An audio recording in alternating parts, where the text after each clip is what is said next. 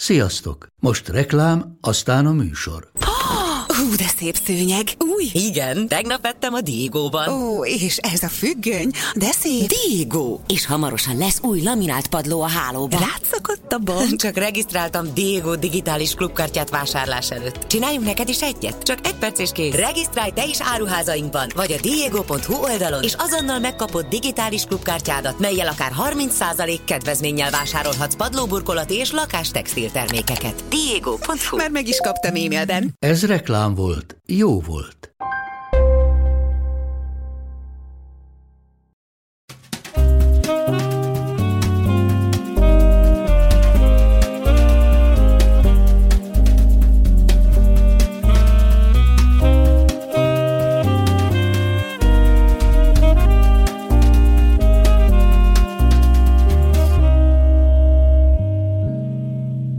Sziasztok! Mi emberek eléggé különbözőek vagyunk és változatosak. Ránézésre például már csak a testünk is elég különböző. Valaki szélesebb, valaki keskenyebb, valaki rövidebb, valaki hosszabb, valakinek sötétebb tónusú a bőre, rövidebb a haja, rengeteg fajta változat van.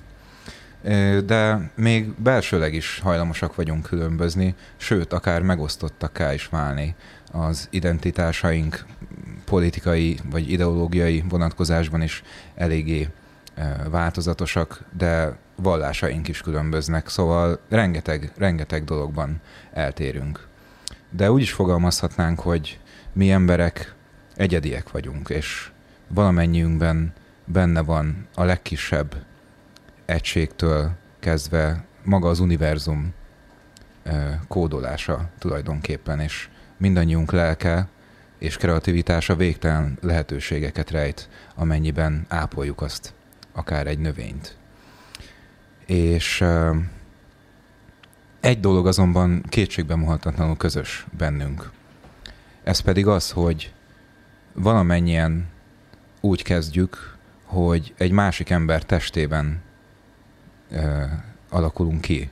A legkisebb fizikai létezésünktől kezdve egészen addig a pillanatig az édesanyánk testében lakunk, amíg aztán majd az ő szíve alól előkerülve magunktól is képesek nem leszünk élni. Ekkor az történik, hogy az az ember, az a nő, aki minket a szíve alatt hordott, és értünk evett, értünk ivott, és értünk lélegzett, kénytelen tulajdonképpen egy módon búcsút venni tőlünk. És én azt gondolom, hogy elég érdekes dolog az, hogy ezt társadalmilag ezt a jelenséget, ezt, a, ezt az egész uh, ideát, hogy anyaság és terhesség és születés, ezt nem, nem helyezzük eléggé a porondra, és nem, nem kezeljük úgy, ahogy és ahol annak a helye van. Úgyhogy a mai alkalommal ennek megpróbálunk egy kicsit elébe menni és informálódni, ezért aztán ma este Dézsi Réka Dúla a vendégünk. Köszönjük szépen, hogy elfogadtad a meghívásunkat. Nagyon-nagyon szépen köszönöm ezt a gyönyörű felvezetést, igazán megható volt, és erre nem számítottam, úgyhogy köszönöm, hogy itt lehetek. Szia Réka, köszönjük, hogy Sziasztok. itt vagy.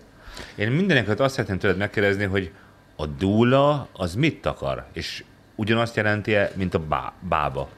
Nagyon jó kérdés. Nem. Majdnem, de nem. A különbség az az, hogy a bába egészségügyi szakszemélyzet, aki kvázi a, az anyát végig kíséri a várandossága során az első pillanattól egészen a, a szülés befejezéséig. A dúla viszont csak a lelki, csak idézőjelesen a lelki ápolást adja. Oh. Tehát, hogyha nagyon szakszerű kifejezéssel élnénk, akkor azt mondanám, hogy a dúla az a szülőszobai coach, oh. aki, hm. aki arra segíti fel, az edzője az anyának, aki, aki a lelkét kíséri, és a lelkét támogatja, és azt készíti fel a szülésre, arra a kiszolgáltatott helyzetre, ami, amire ő számíthat, mert azért a, a szülés pontosan azért, mert nem tudjuk, hogy milyen lesz, ez egy roppant kiszolgáltatott helyzet, és kvázi arra készítünk fel anyákat, hogy majd az életük pillanatát, a nagy találkozást, azt úgy éljék meg, ahogy ők szeretnék megélni ez kizárólagosan az anyákra vonatkozik, vagy az apákra is? Nem, mivel ugye a gyereknek van egy édesapja is, jó esetben, akkor, és párok, párokról gondoskodunk, és támogatjuk őket, ezért az apának is, csak az apa más minőségű támogatást igényel, mint az édesanyja. Az apa inkább agyi, informatív felkészülésre tart igényt, az anya inkább lelki, érzelmi felkészülésre vágyik, hiszen mind a kettőnek más a feladata a szülés során. Te a szülésnél egyébként ben vagy a Igen, igen, sok esetben igen, nem minden esetben. És akkor nem a férj, hanem te fogod is. az a, a, anyukának a kezét. Apukával ketten fogjuk oh. az anyuka kezét. Egyik oldalon, másik oldalon. Így van, ilyen is volt már, de olyan is volt, amikor az apukát kvázi ott a szülőszobán segítettem abban, hogy ő mit tud tenni azért. Tudod, mert hogy, mert hogy azért az apák részére ez egy ropp, tehát hogy még kiszolgáltatottabb szerintem, mint az anyának. Mert az anyát támogatják a hormonok, támogatja az élettana, támogat minden minden, minden ráfókuszál, minden szemőt nézi. Viszont az apuka időnként érezheti magát olyan, olyan kis bizonytalannak, hogy most akkor hozzáérjek, vagy ne érjek hozzá, vajon, vajon adjak neki pohár vizet, vagy ne adjak, szüksége van-e tápanyagra, vagy nincs. Tehát, hogy a, az édesapáknak senki nem mondja el, hogy neki mit kell csinálni ahhoz, hogy a mhm. feleségének jó legyen. Képzeld el, hogy nekem az egyik unokahúgom nemrégiben ö, szült, és párja elújságolta, hogy ő ben volt a szülőszobán, és hogy milyen volt. És akkor pont azon gondolkodtam, hogy miután elmesélte az élményeit, mindjárt kitérek arra is, vagy az jutott eszembe, hogy a szülés az az életnek az egyik legcsodálatosabb pillanata, Igen. és mindeközben meg az egyik legvéresebb és borzadályosabb is egyszer mind.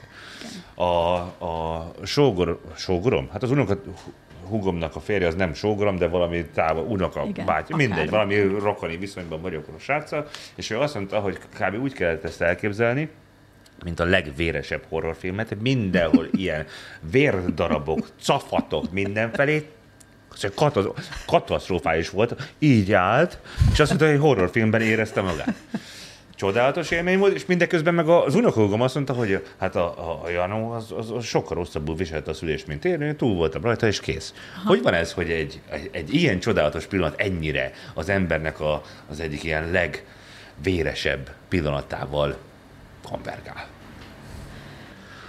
Hűha, hát eh, hogyan, lehet, hogyan tudjam ezt úgy összefoglalni, hogy érthető is legyen? Tehát, hogy, hogy eh, ugye ahhoz, hogy a kisbaba megszülessen, ahhoz valamilyen módon ki kell bújni az anya testéből. Tehát, hogy eh, ahhoz az anyának meg kell nyílnia, és nem csak a, a, a lelkét nyitja meg, hanem a testét is. Ugye akkor, amikor a gyerek a szülőcsatornában áthalad, az, az nyilvánvalóan különböző folyamatokkal jár. Most abban az esetben, hogyha ellenállással találkozik és ellenállásba ütközik, azért ugye azok a szövetek, azok nehezebben engednek el, tehát hogy abból lehet egy ilyen eh, véres csatatér, bár nem ez a jellemző. Tehát, hogy valószínű, hogy a, a rokon az annyira be volt parázva, hogy mi történik ott vele a szülőszobában, semmi más nem tud fókuszálni, csak, csak arra. arra, hogy van egy csepp vér, tudod, mint a gyerek, amikor elvágja az ujját, és attól fél, hogy elvérzik. Ja, lehet. Tehát, hogy, mert hogy a lelkünk az így működik, hogy bizonyos stressz helyzetben képes fölnagyítani uh-huh. néhány, néhány dolgot, és a másikokat pedig nem, nem annyira veszi észre. Tehát, hogy pont ezért szoktuk felkészíteni az apát, hogy ne arra fókuszáljon, hogy most egy csepp vér, vagy tíz csepp vér, vagy, vagy egy deci vér folyik szét, meg hogyha most itt ezt a pohár vizet itt elönteném a, a, a, az asztalon, abból rengeteg víz lenne, de Azt valójában csak egy deci. Uh-huh. Tudod, tehát, hogy, hogyha arra fókuszálok, hogy, hogy, hogy úristen vér van, mert hogy nem számítok arra, hogy lehet, és, és nem tanulom meg, hogy a figyelmemet ne arra, figyel, ne arra fordítsam, hogy ott mi történik, hanem arra, hogy a kisbabám most uh-huh. megérkezik, és jó esetben én ab, abba az irányba szoktam terelni az édesapákat, hogy ne a, a premier plánból nézzék végig a szülést, hanem az édesanyja vállam elől kvázi őt támogatva, akkor nem arra figyel, hogy ott esetlegesen mennyi vér vagy mennyi, mennyi víz folyik, hanem arra fog fókuszálni, hogy érkezik a kisbabája, és alig várja, hogy esetleg a csupasz mákasára tegye. Réka, abban az esetben, hogyha az én unokahúgom és a párja ö, nálad jelentkezett volna, vagy egy másik dúlánál, és végig kísérték volna, vagy végig kísérte volna a szakember a terhesség ideje alatt, és felkészítette volna őket, akkor lehetséges, hogy ez a srác is sokkal kevésbé ö, viselte volna meg ezt a szituációt? Ez pontosan így van, mert hogy a traumának az egyik gyökere az abban rejlik, hogy nem, nincs elég információ És, uh-huh. hogy, és hogy tudod, amikor, amikor történik veled valami, akár felnőttként, akár gyerekként, amit nem tudsz beépíteni, nem tudsz beintegrálni, mert annyira más, mint amit, mire addig számítottál, akkor valójában átmegy rajtad az, az információ, és az sérüléseket fog okozni. Uh-huh. És hogyha ezt tudod, és azt mondod, hogy ez egy normális folyamat, hogyan tudjuk ezt a folyamatot adaptálhatóvá tenni a, a saját lelkünkbe, a saját életünkbe, akkor egyszerűen elindul egy ilyen proaktív megküzdési mechanizmus. Tehát nem ragadok le annál, hogy itt történik valami olyan, ami, ami, amire nem számítottam, hanem egyszerűen azt mondom, hogy oké, okay, rendben van, ezek a lapok, nem akarok, hogyha otthon répa van meg borsó, akkor nem akarok, mit tudom én, keszadíját főzni, mert nem tudok. Tehát, hogy répa borsó lesz a szülőszobán, akkor csinálunk egy jó finom főzeléket belőle. Gergő felvetette, vagy nem tudom, itt legalábbis az adás előtt, hogy ő szeretne majd a születendő gyermekének a pillanatában jelen lenni, szeretne ott lenni a szülőszobában. Mi van abban az esetben, hogyha ő megkér téged arra, hogy készíts föl? Hogyan zajlik egyáltalán egy folyamat, mikor kell először elmennie hozzád, hogy működtök? Általában úgy szokott történni, hogy az anya akkor keres meg, vagy a család akkor keres meg, amikor akar. Tehát, hogy attól függ, hogy mennyire parás a család. Mennyire vagy parás? Mennyire vagy parás, Gergely? Én szerintem Attól függ, miről van szó. Hát szülésről. A szülésről Az, én azt vettem észre magamon, hogy, hogy, hogy valamilyen furcsa dologból kifolyólag, amikor nagyon durva dolgok történnek, akkor úgy megőrzöm a hidegvérem, és tudok aha, másokat aha, támogatni. Még egyébként meg ilyen, ilyen nem olyan fontos dolgokban pedig tök frusztrált tudok lenni. Úgyhogy szerintem a szülés az ugye nagyon para, úgyhogy szerintem nem, nem vagyok. Én. Igen. Hadd hozzak be ide egy hasonlatot. Milyen volt az, amikor az első szexuális élményedre készültél? Készültem? Hát, Ö, hát, hát nem készültél? Vagy csak hát úgy nem, Mi minősül készülésnek? Tehát... mi, mi minősül első szexuális, hogy fogalmaztál? Élmény. Élmény. Tehát volt-e partner? Ja, hát az, ja, hogy... Az, az, hát az azért, igen, tehát a partner nélküliség is élmény, de én most igen. arra gondoltam, amikor partner is van. Ö, nem, nem izgultam, ha erre gondolsz. Mert hogy... olyan, tehát, hogy na, nem féltem.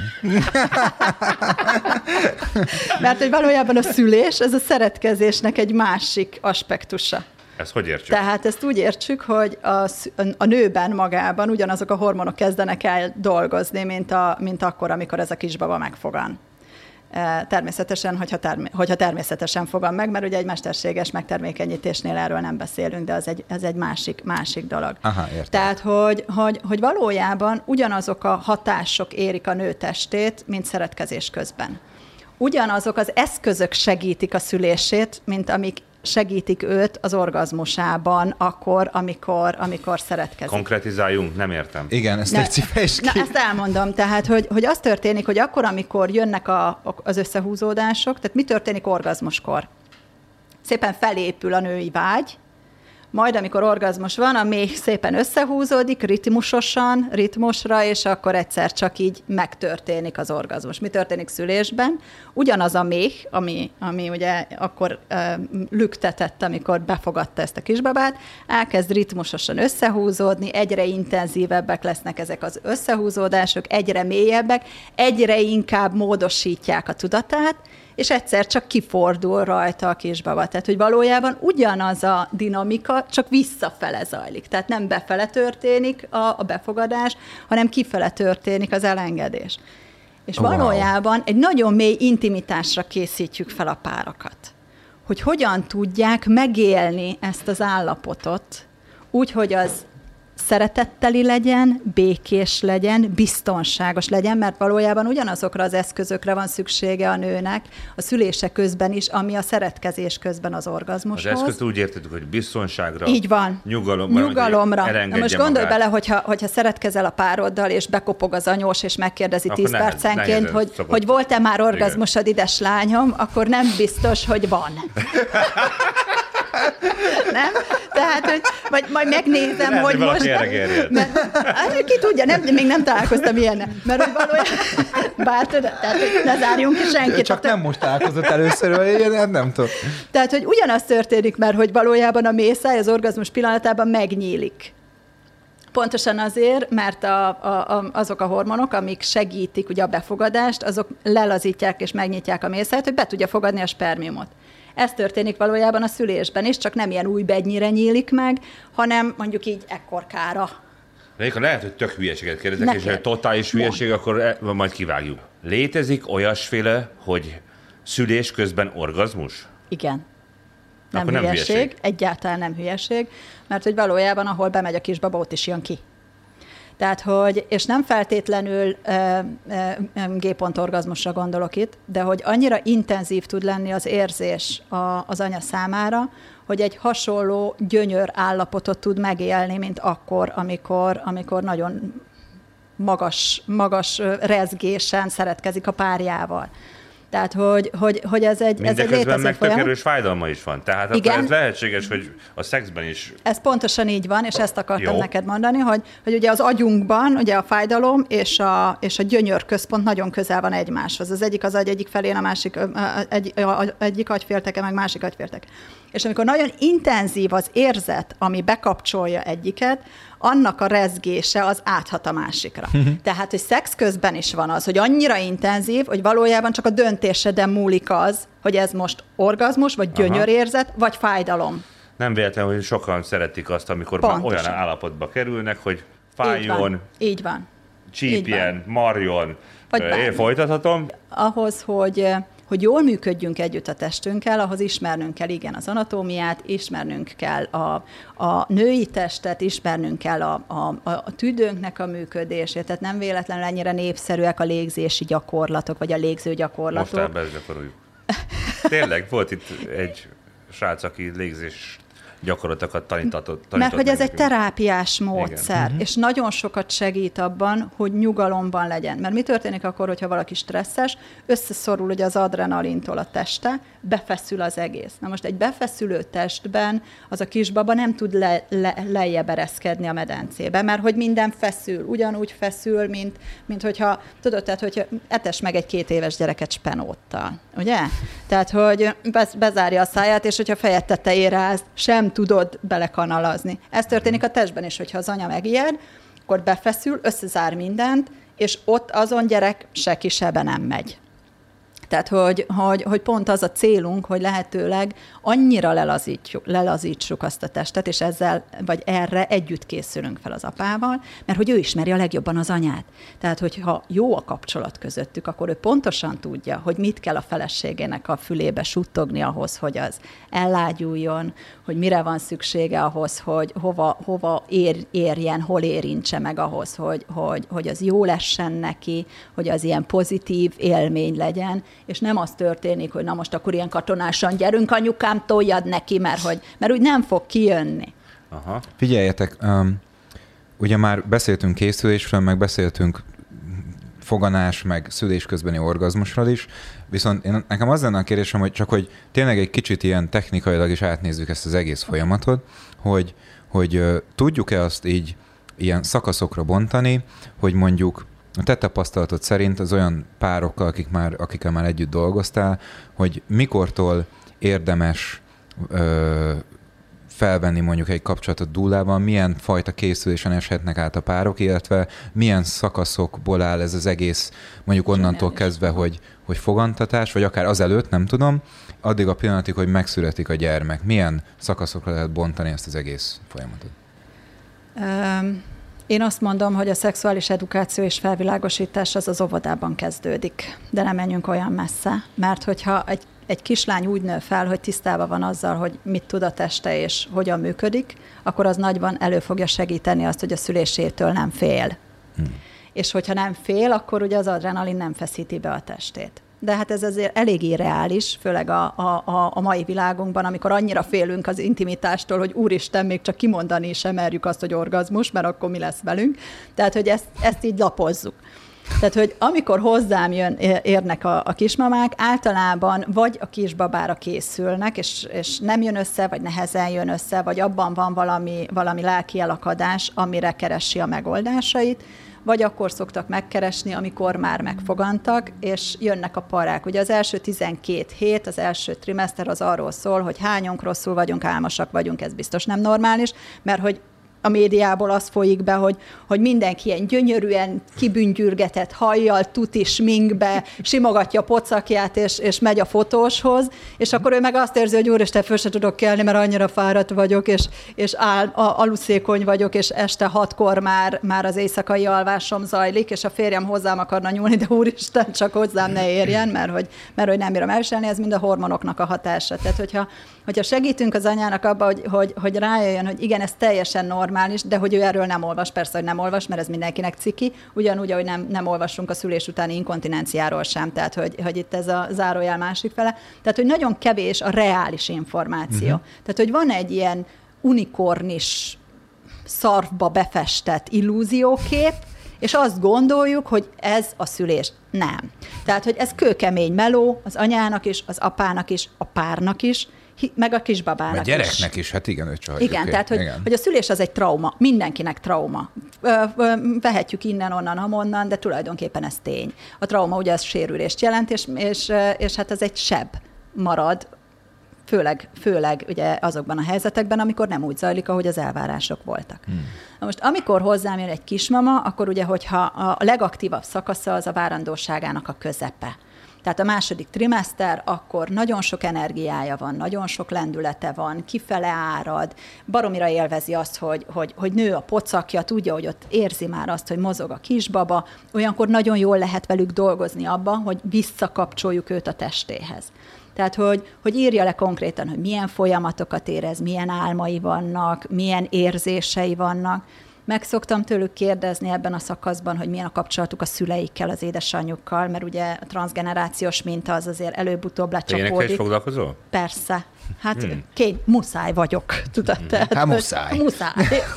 ne, igen, tehát hogy én azt szoktam mondani, hogy én nem akartam dúla lenni. Tehát, hogy 20 évvel ezelőtt, ha megkérdezted volna tőlem, hogy én mi szeretnék lenni, én nekem volt egy vállalkozásom, én bejártam az Opel gyárba minőségellenőrzésre. Azt, és én, távoli. Igen, és én iparművész de, de vagyok. Iparművész vagy, igen, na ezt akartam mondani. Igen, igen, tehát, igen. hogy én teljesen más vonalról indultam. Akkor menjünk gyorsan oda, kis kitérő erejéig, hogy hogyan jött akkor az életedben ez? Hát ez úgy jött, hogy megfogantam. És, és én nekem egy olyan, én egy olyan férjet választottam magamnak, vagy ő engem, ez majd kiderül előbb-utóbb, hogy, hogy neki már volt négy gyereke, tehát hogy az én kisfiam, aki, aki bennem növekedett, az neki az ötödik gyereke volt, nekem az első. Tehát, hogy azt éreztem, hogy elég nagy lemaradásban vagyok uh-huh. vele szemben, úgyhogy nagyon gyorsan elkezdtem mindent is elolvasni. Én hát 20 évvel ezelőtt, vagy 18, mert akkor uh, annyi idős most a fiam pont júniusban, tehát, hogy akkor nem volt ennyi információ. Csak az érzéseim alapján tudtam menni, és az érzéseim nem igazán mutatták a jó irányt, mert baromira féltem. És akkor azt gondoltam, hogyha, hogyha én félek, akkor erre egy módon van arra, hogy csillapítsam a félelmeimet, hogyha szembenézek velük, és információval, mivel elég agyas vagyok, információt próbáltam begyűjteni, hogy a félelmeimet úgy próbálja csillapítani.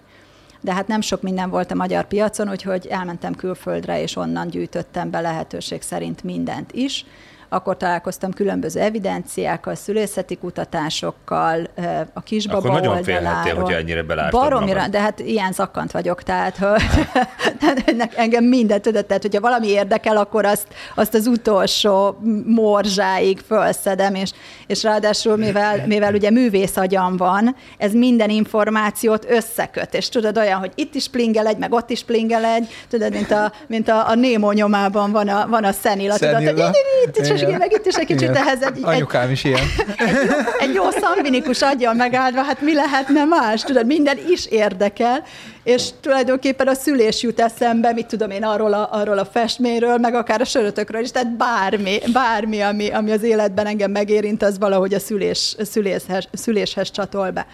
És akkor azt gondoltam, hogy na ez, ez így majd megszülöm a gyerekemet, az úgy jó lesz, és akkor majd kitanulok szülésznőnek, azaz bábának, mert hogy ez a különbség. A szülésznő meg a mhm. bába az egy szakma, ugye a terület különbözteti meg őket, a szülésznők általában kórházban dolgoznak, a bábák pedig otthon szüléseket kísérnek, és ez a, ez a névbeli megkülönböztetés ugyanarra a szakmára. Hm. Igen, ám de én tűfóbiás vagyok.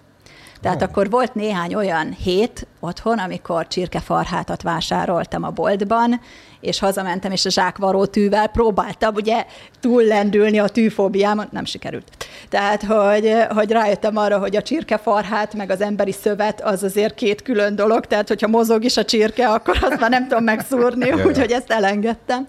És valahonnan egyszer, tudod, így a véletlenek, meg, meg mit tudom én, mondanám nagy szavakkal, az univerzum akarata az volt, hogy oda, oda jött egy cikk, és ott mondták, hogy érzelmi támogatás a szülésnél, ez egy amerikai cikk volt, mondom, úristen, ez az enyém, megvan, megvan, tehát tudok segíteni az anyáknak, anélkül, hogy bökjek, szúrjak, vérnyomást mérjek. És tulajdonképpen ez terelt engem oda. Tehát én azt szoktam mondani, hogy én nem választottam a dúlaságot, a dúlaság választott engem. Akkor ezek szerint te egy ilyen autodidakta módon sajátítottad ezt az egész Az elején, készséget. igen. Miért Az- van erre iskola? Vagy? Természetesen. Én tanultam kint az Egyesült Államokban. De Magyarországon is van ilyen Magyarországon is van ilyen iskola, most már nekem is van iskolám, tehát hogy én most már lassan ö, 2010 óta képzek dúlákat, nem csak Magyarországon, hanem hét országban tanítok, iskola? Ó. és körbejártam itt az európai blokkot, és olyan dolgok jöttek, amire nem számítottam a szülés mellett, hogy, hogy a női kiszolgáltatottság az együtt jár a szüléssel. És akkor így két sapkám lett, lett egy szülés kísérői sapkám, ahol, ahol, ahol azt, a, azt az alázatot, azt a, azt a békét segítek megteremteni az anyának, tehát hogy egy burkot köré, amiben ő megélheti saját magát, és akkor van nyilván egy aktivista kalapom, amikor, amikor igenis a női egyenjogúságért, és a traumaoldásért, és az összefogásért teszem le a voksomat, és, és abba az irányba terelem, terelem a, a, az embereknek a figyelmét, hogy teljesen mindegy, hogy, hogy ki milyenek született, vagy magas, vagy alacsony. A lényeg az az, hogy emberek vagyunk, és hogyha összefogunk, és egymást szeretjük és támogatjuk, akkor az az oxitocin, ami a szülőszobán megszületik, az egy ilyen vírusként átmehet a világba, és akkor ha jól megfertőzünk mindenkit ezzel a szeretett vírussal, akkor megszűnik ez, a csomó. Ezen vagyunk mi is. Igen. Igen, az adrenalin korszak lejárt. Tehát, hogy most az oxitocinnak Most van itt az ideje. pedig. Hát igen, én szeretnék még az Egyébként adrenalin tényleg tüneteket. én azért próbálom meg, most én leszek a, a jó szándékú ördög Legyél. ügyvédje, egy kicsit ilyen, ilyen szisztematikus rendszerbe terelni Nagyon a beszélgetés egy részét, mert szerintem magá, tehát magára a szülésről is a szakaszokról, amiben belekezdtél, de aztán Folytatom. elkanyarodtunk, hogy folytassuk. Igen. Meg, meg egyébként a, a nőiségről is beszéljünk, mert szerintem ez is olyan dolog, amiről máshogy nem tudunk eleget így társadalmi szinten, mint a szülésről. Ugye a szülésről semmilyen módon nem tudunk eleget szerintem. A, ugye a, te mondtad, hogy az aktivista sapka, szerintem arról is érdemes lenne egy kicsit beszélni, mert mert szerintem sokszor nem olyan módon, illetve egyáltalán nem eleget van erről szó a, a köztudatban, és hogyha már, már csinálunk egy műsort, szerintem akkor tényleg tapossuk ki ebből. Akkor a... azt javaslom, hogy szavazzuk meg, hogy kiben ö, mely téma dobná fel leginkább az oxitocint, mivel folytassuk most. Kanyarodjunk vissza oda, hogy mi legyen a, A szakaszok, vagy beszéljünk a effektíve a szülésről. É, attól függ, hogy nem tudom neked milyen a preferált orgazmus típusod, az enyém olyan, ami, ami tényleg épül. Lehet, hogy nem úgy nőnek kellett volna, hogy szülesek, mert pont azt az orgazmus fajtát szeretem. Tudom, ami épül, épül, épül, és am- amikor pont ezen a platón vagy, ugye az orgazmus beteljesedés előtt, na ott a- lehető leg közelebb az orgazmus, hogy még nem elérve azt, ott egy kis ideig megmaradni, és azután Szóval szerintem... Beforduló sorkolós. Nem hallottam, lemaradtam. bocsánat. Befordulós, horkolós vagyok.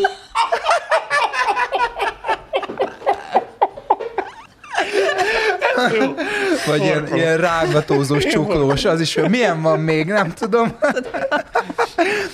Szóval, hogy szerintem a, a, a aktivista sapkát tartogassuk így a, A platóra, és, és akkor térjünk vissza a szakaszokra. Ugye ö, trimesztereket Helyes. emlegettél, Így van, és azt mondtad, hogy, hogy az első trimester, most lesarkítom, de légy szíves, va- vard Oké. ö, jó helyre azt, amit én most itt szétdobálok. Hogy az első trimester az energia szempontjából eléggé megviselő, és Így van. akkor, akkor semmi nem jó. Így van. A második trimesterben pedig ez változik, és inkább átbillen a polaritás oda, hogy energia van, meg Pontosan. ilyenek. Tehát, hogy az első trimeszterben pontosan azért, mert a test befogad, ezért az energiájának nagy része arra megy el, hogy lazítsa a testet, hogy ne lökje ki a kisbabát.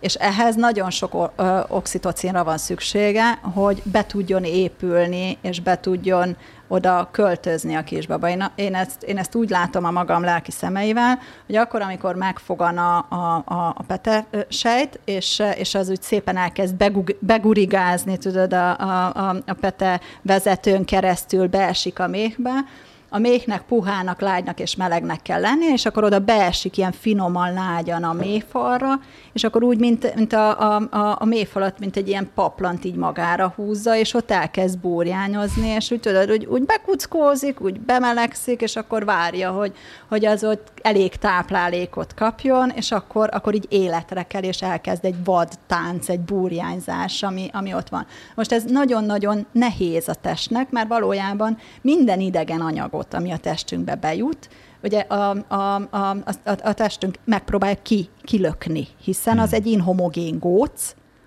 valami új, ami, ami, amit, ami, ami ott nincs, vagy nem volt eddig. És akkor ugye a, a, az energiánknak nagy része arra megy rá, hogy lazítsa annyira, hogy ne tudja kilökni azt a megfogant kis új életet. Tehát, hogy ez amikor, tudod, maga ellen for, tehát hogy tudod, egy, ez egy autoimmunzavar igen, valamilyen igen. szinten, tudod, hogy, hogy be kell fogadnunk valamit, ami ott idegenként kvázi szívja a vérünket. Mert hogy ez történik.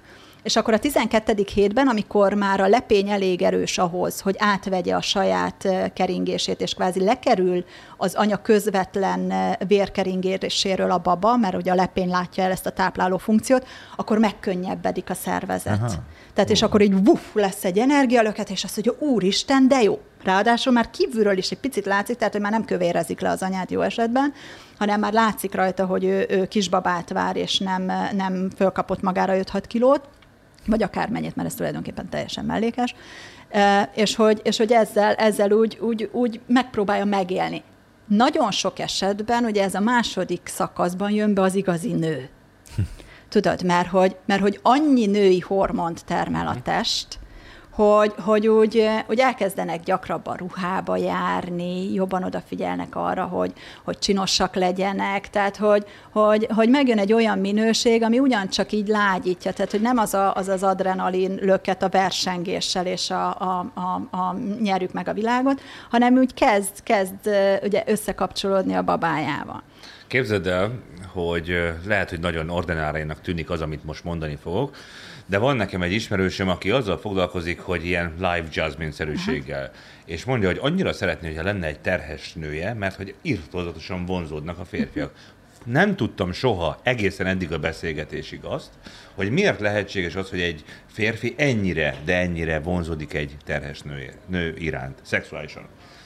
Nyilvánvalóan azért, mert egyszerűen árad belőle ez a nőiség, igen, és ez a igen, rengeteg női igen, energia és így hormon. Van, így van. Tehát, hogy a feromonok azok ilyenkor topzódnak. Akkor hmm. megkérdezném fordított szemszögből is, mert uh, szerintem, hogy a férfiakról tehát többet tudunk. hogy, igen, hogy, hogy akkor ti lányok meg, tehát hogy, hogy van ez akkor a terhesség ö, ö, ideje alatt, hogy az, arra túl következtetni, hogy az első trimeszterben valószínűleg nem, nem olyan gyakran gondol a, a terhes nő arra, hogy most nagyon jó lenne egy szexen, hiszen akár egy érintés is tök kellemetlen Túl lehet. sok. Túl sok. Tudod, tehát, hogy kinyílik a test, tehát, hogy feltelik vérrel az egész medence. Tehát, hogy más lesz, az egyik kispapa úgy fogalmazott, hogy más volt a feleségének a nyála íze, amikor uh-huh. csókolóztak. Uh-huh. Mert, hogy, mert hogy ugye teljesen átalakul a, a szervezet, felpuhul egy csomó minden. De ez más az lesz... első 12. hétig van, nem? E, Vagy a várandóság alatt végig. Tehát, hogy más az érzet, más, amikor hozzáér a testhez, más, amikor, a, amikor behatolás történik. E, van, akinek megduzzadnak a szemére majkai, van, akinek, van, akinek nem. Tehát, hogy, hogy, hogy teljesen tudod, tudod, így, így kezd, kezd egy más minőségű energia jelen lenni a testben. És van, aki ezt nagyon élvezi, és nagyon együtt tud vele működni, és van, aki pedig nagyon nem. És mind a kettő rendben van. Aha, az biztos. Mert hogy, mert hogy van, aki ezt így ebbe, ebbe egy lubickol. És van, akit meg annyira megrémít, hogy átalakulóban van a teste, hogy teljesen befeszül tőle. Uh-huh. Tehát akkor ez két dologtól is függ, mondjuk most konkrétan a szexuális fájra, vagy hogy mi a, mi a tipikus tendencia, hogy ez mikor lép fellép egyáltalán terhesség alatt, vagy hogyan. Tehát akkor ez függ nyilvánvalóan a hormon háztartás változásától, de akkor at, nem csak attól, hanem attól is függ, hogy, hogy a, a, akkor a, a nő hogy kezeli az egész terhességet. Igen, Tehát lehet, hogy éli meg? hormonálisan mondjuk Aha. indokolt lenne az, hogy erős szexuális vágyat érezzen hozamosabb ideig, de lehet, hogy amiatt, hogy, hogy stressz follan éli meg uh-huh. az egész folyamatot, az Inkább szabotálja a vágyat? Pontosan. Sőt, uh-huh. olyan is van nagyon sok helyen olvasni, hogy jaj, ne szexeljen, mert hogy az árt a babának. Azt nagyon ritkán mondják, hogy egy teljesen egészséges várandóságban ahol nincs koraszülés veszélye, ott az az orgazmus, amit az anya megél, az a babára is baromi jó hatással van. Tényleg? Hát persze, tehát hogy gondolj bele azt, Jó az anyának, az jó az a, pontosan, jó gyereknek. Pontosan, tehát hogy, hogy és, és nem csak a, nem kifejezetten a, a, a behatolás, hanem, hanem az intimitásnak a Aha. megélése. Tehát, hogy egy várandós anyának nagyon fontos, hogy azt érezze, hogy, hogy ő szép, hogy ő szerethető, hogy ő kívánatos, hogy, hogy, hogy nem, nem egy selejtes áru, akit, bocsánat, hogy ezt mondom, de felcsináltak, hanem egy olyan a teremtés csúcsán levő nő, uh-huh. aki életet hord magában. Hmm és hogy, és hogy bizonyos kultúrákban ezt meg tudják tisztelni, hm.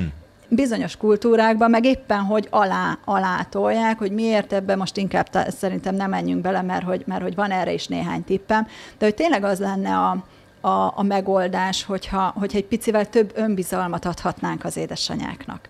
Mert én annyira szeretném, és ezt szoktam is mondani nekik, amikor jönnek hozzám várandós gondozásra, hogy csak öt percig láthatná az én szememmel önmagát, mm akkor nem küzdene azokkal a sztereotípiákkal, amikkel küzdünk ugye a várandóság Azt hiszem, alatt. hogy akkor ebben a helyzetben inkább a férjeknek és a, a, a pároknak kellene segítséget adjál, hiszen, hiszen éppen őnekik ke- kellene adniuk a párjuknak, aki a saját gyereküknek a, a, az édesanyja. Tehát nekik a feladatuk. Én kedvellek.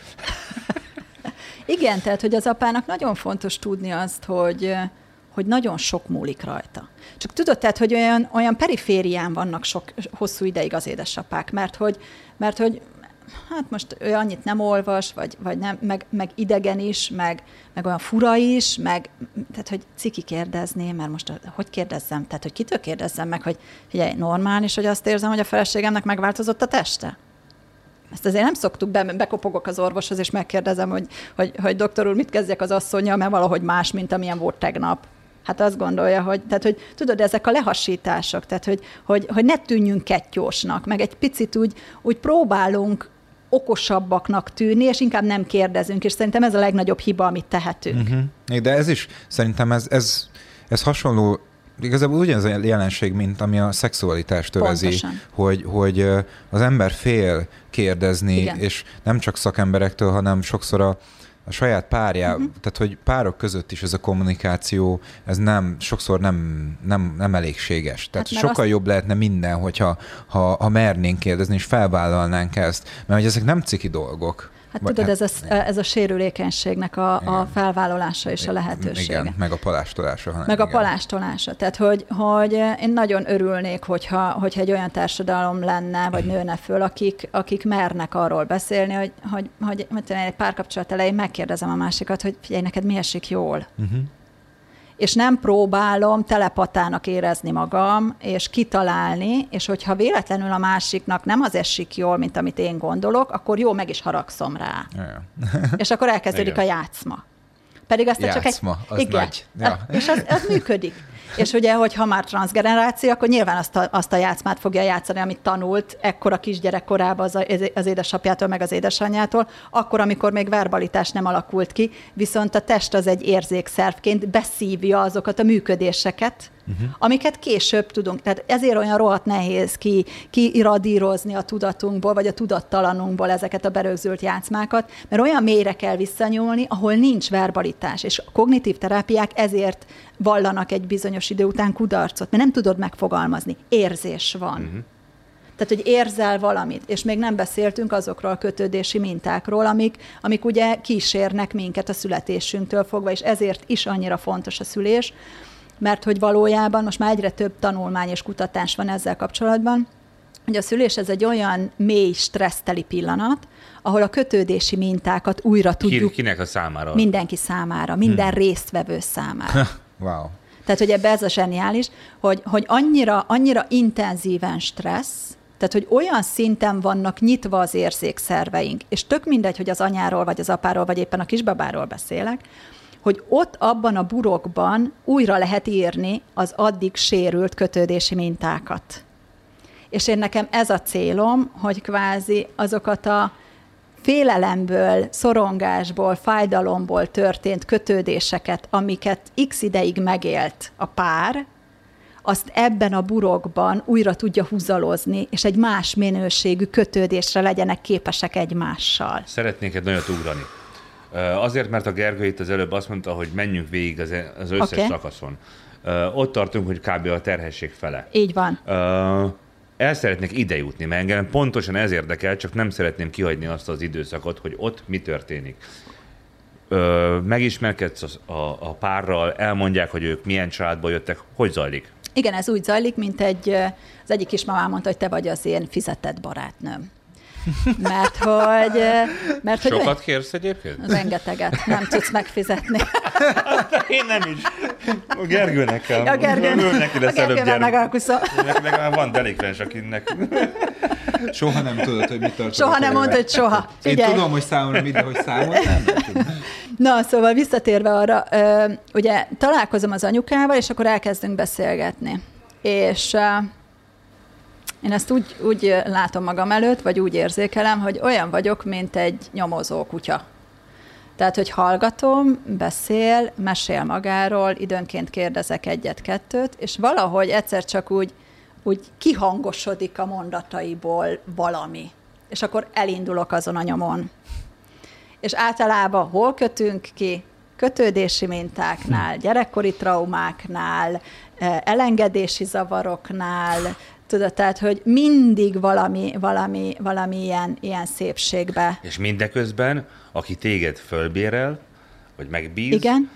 nem is tudja, hogy erre ő, ö, vagy ezzel kapcsolatban meg fog világosodni. Nem ezért kér meg téged. Pontosan. Pontosan. És hogy, és hogy tudod, tehát, hogy Máté Gábor után szabadon kétféle embertípus van, az, aki tudja, hogy van traumája, a másik meg, a, a, aki nem tud róla. Tehát, hogy valójában minden embernek valamilyen szinten traumája van. És a szülés az, mint egy katalizátor, ezeket a traumakapszulákat, amik a testben úgy lézengenek és kóvályognak, azt így kipattintja, tudod, és ilyen, ilyen szikrákat szór, mert annyira kiszolgáltatott a helyzet, hogy nem tudsz rá felkészülni és annyira intenzív a testi érzet ezzel együtt, hogy, hogy nem tudod a maszkjaidat viselni. Tehát, hogy ott lehull. Hm. és amikor, és erre szoktam felkészíteni az anyákat, hogy amikor szembenéz azzal a mesztelen önmagával, az igen tud félelmetes lenni. Mert hogy azzal nagyon ritkán találkozik. Mert az egész életünk arról szól, hogy kívülről minden tökéletes. Hogy vagy jól? Aha, tényleg? Nagyon jól. Tényleg?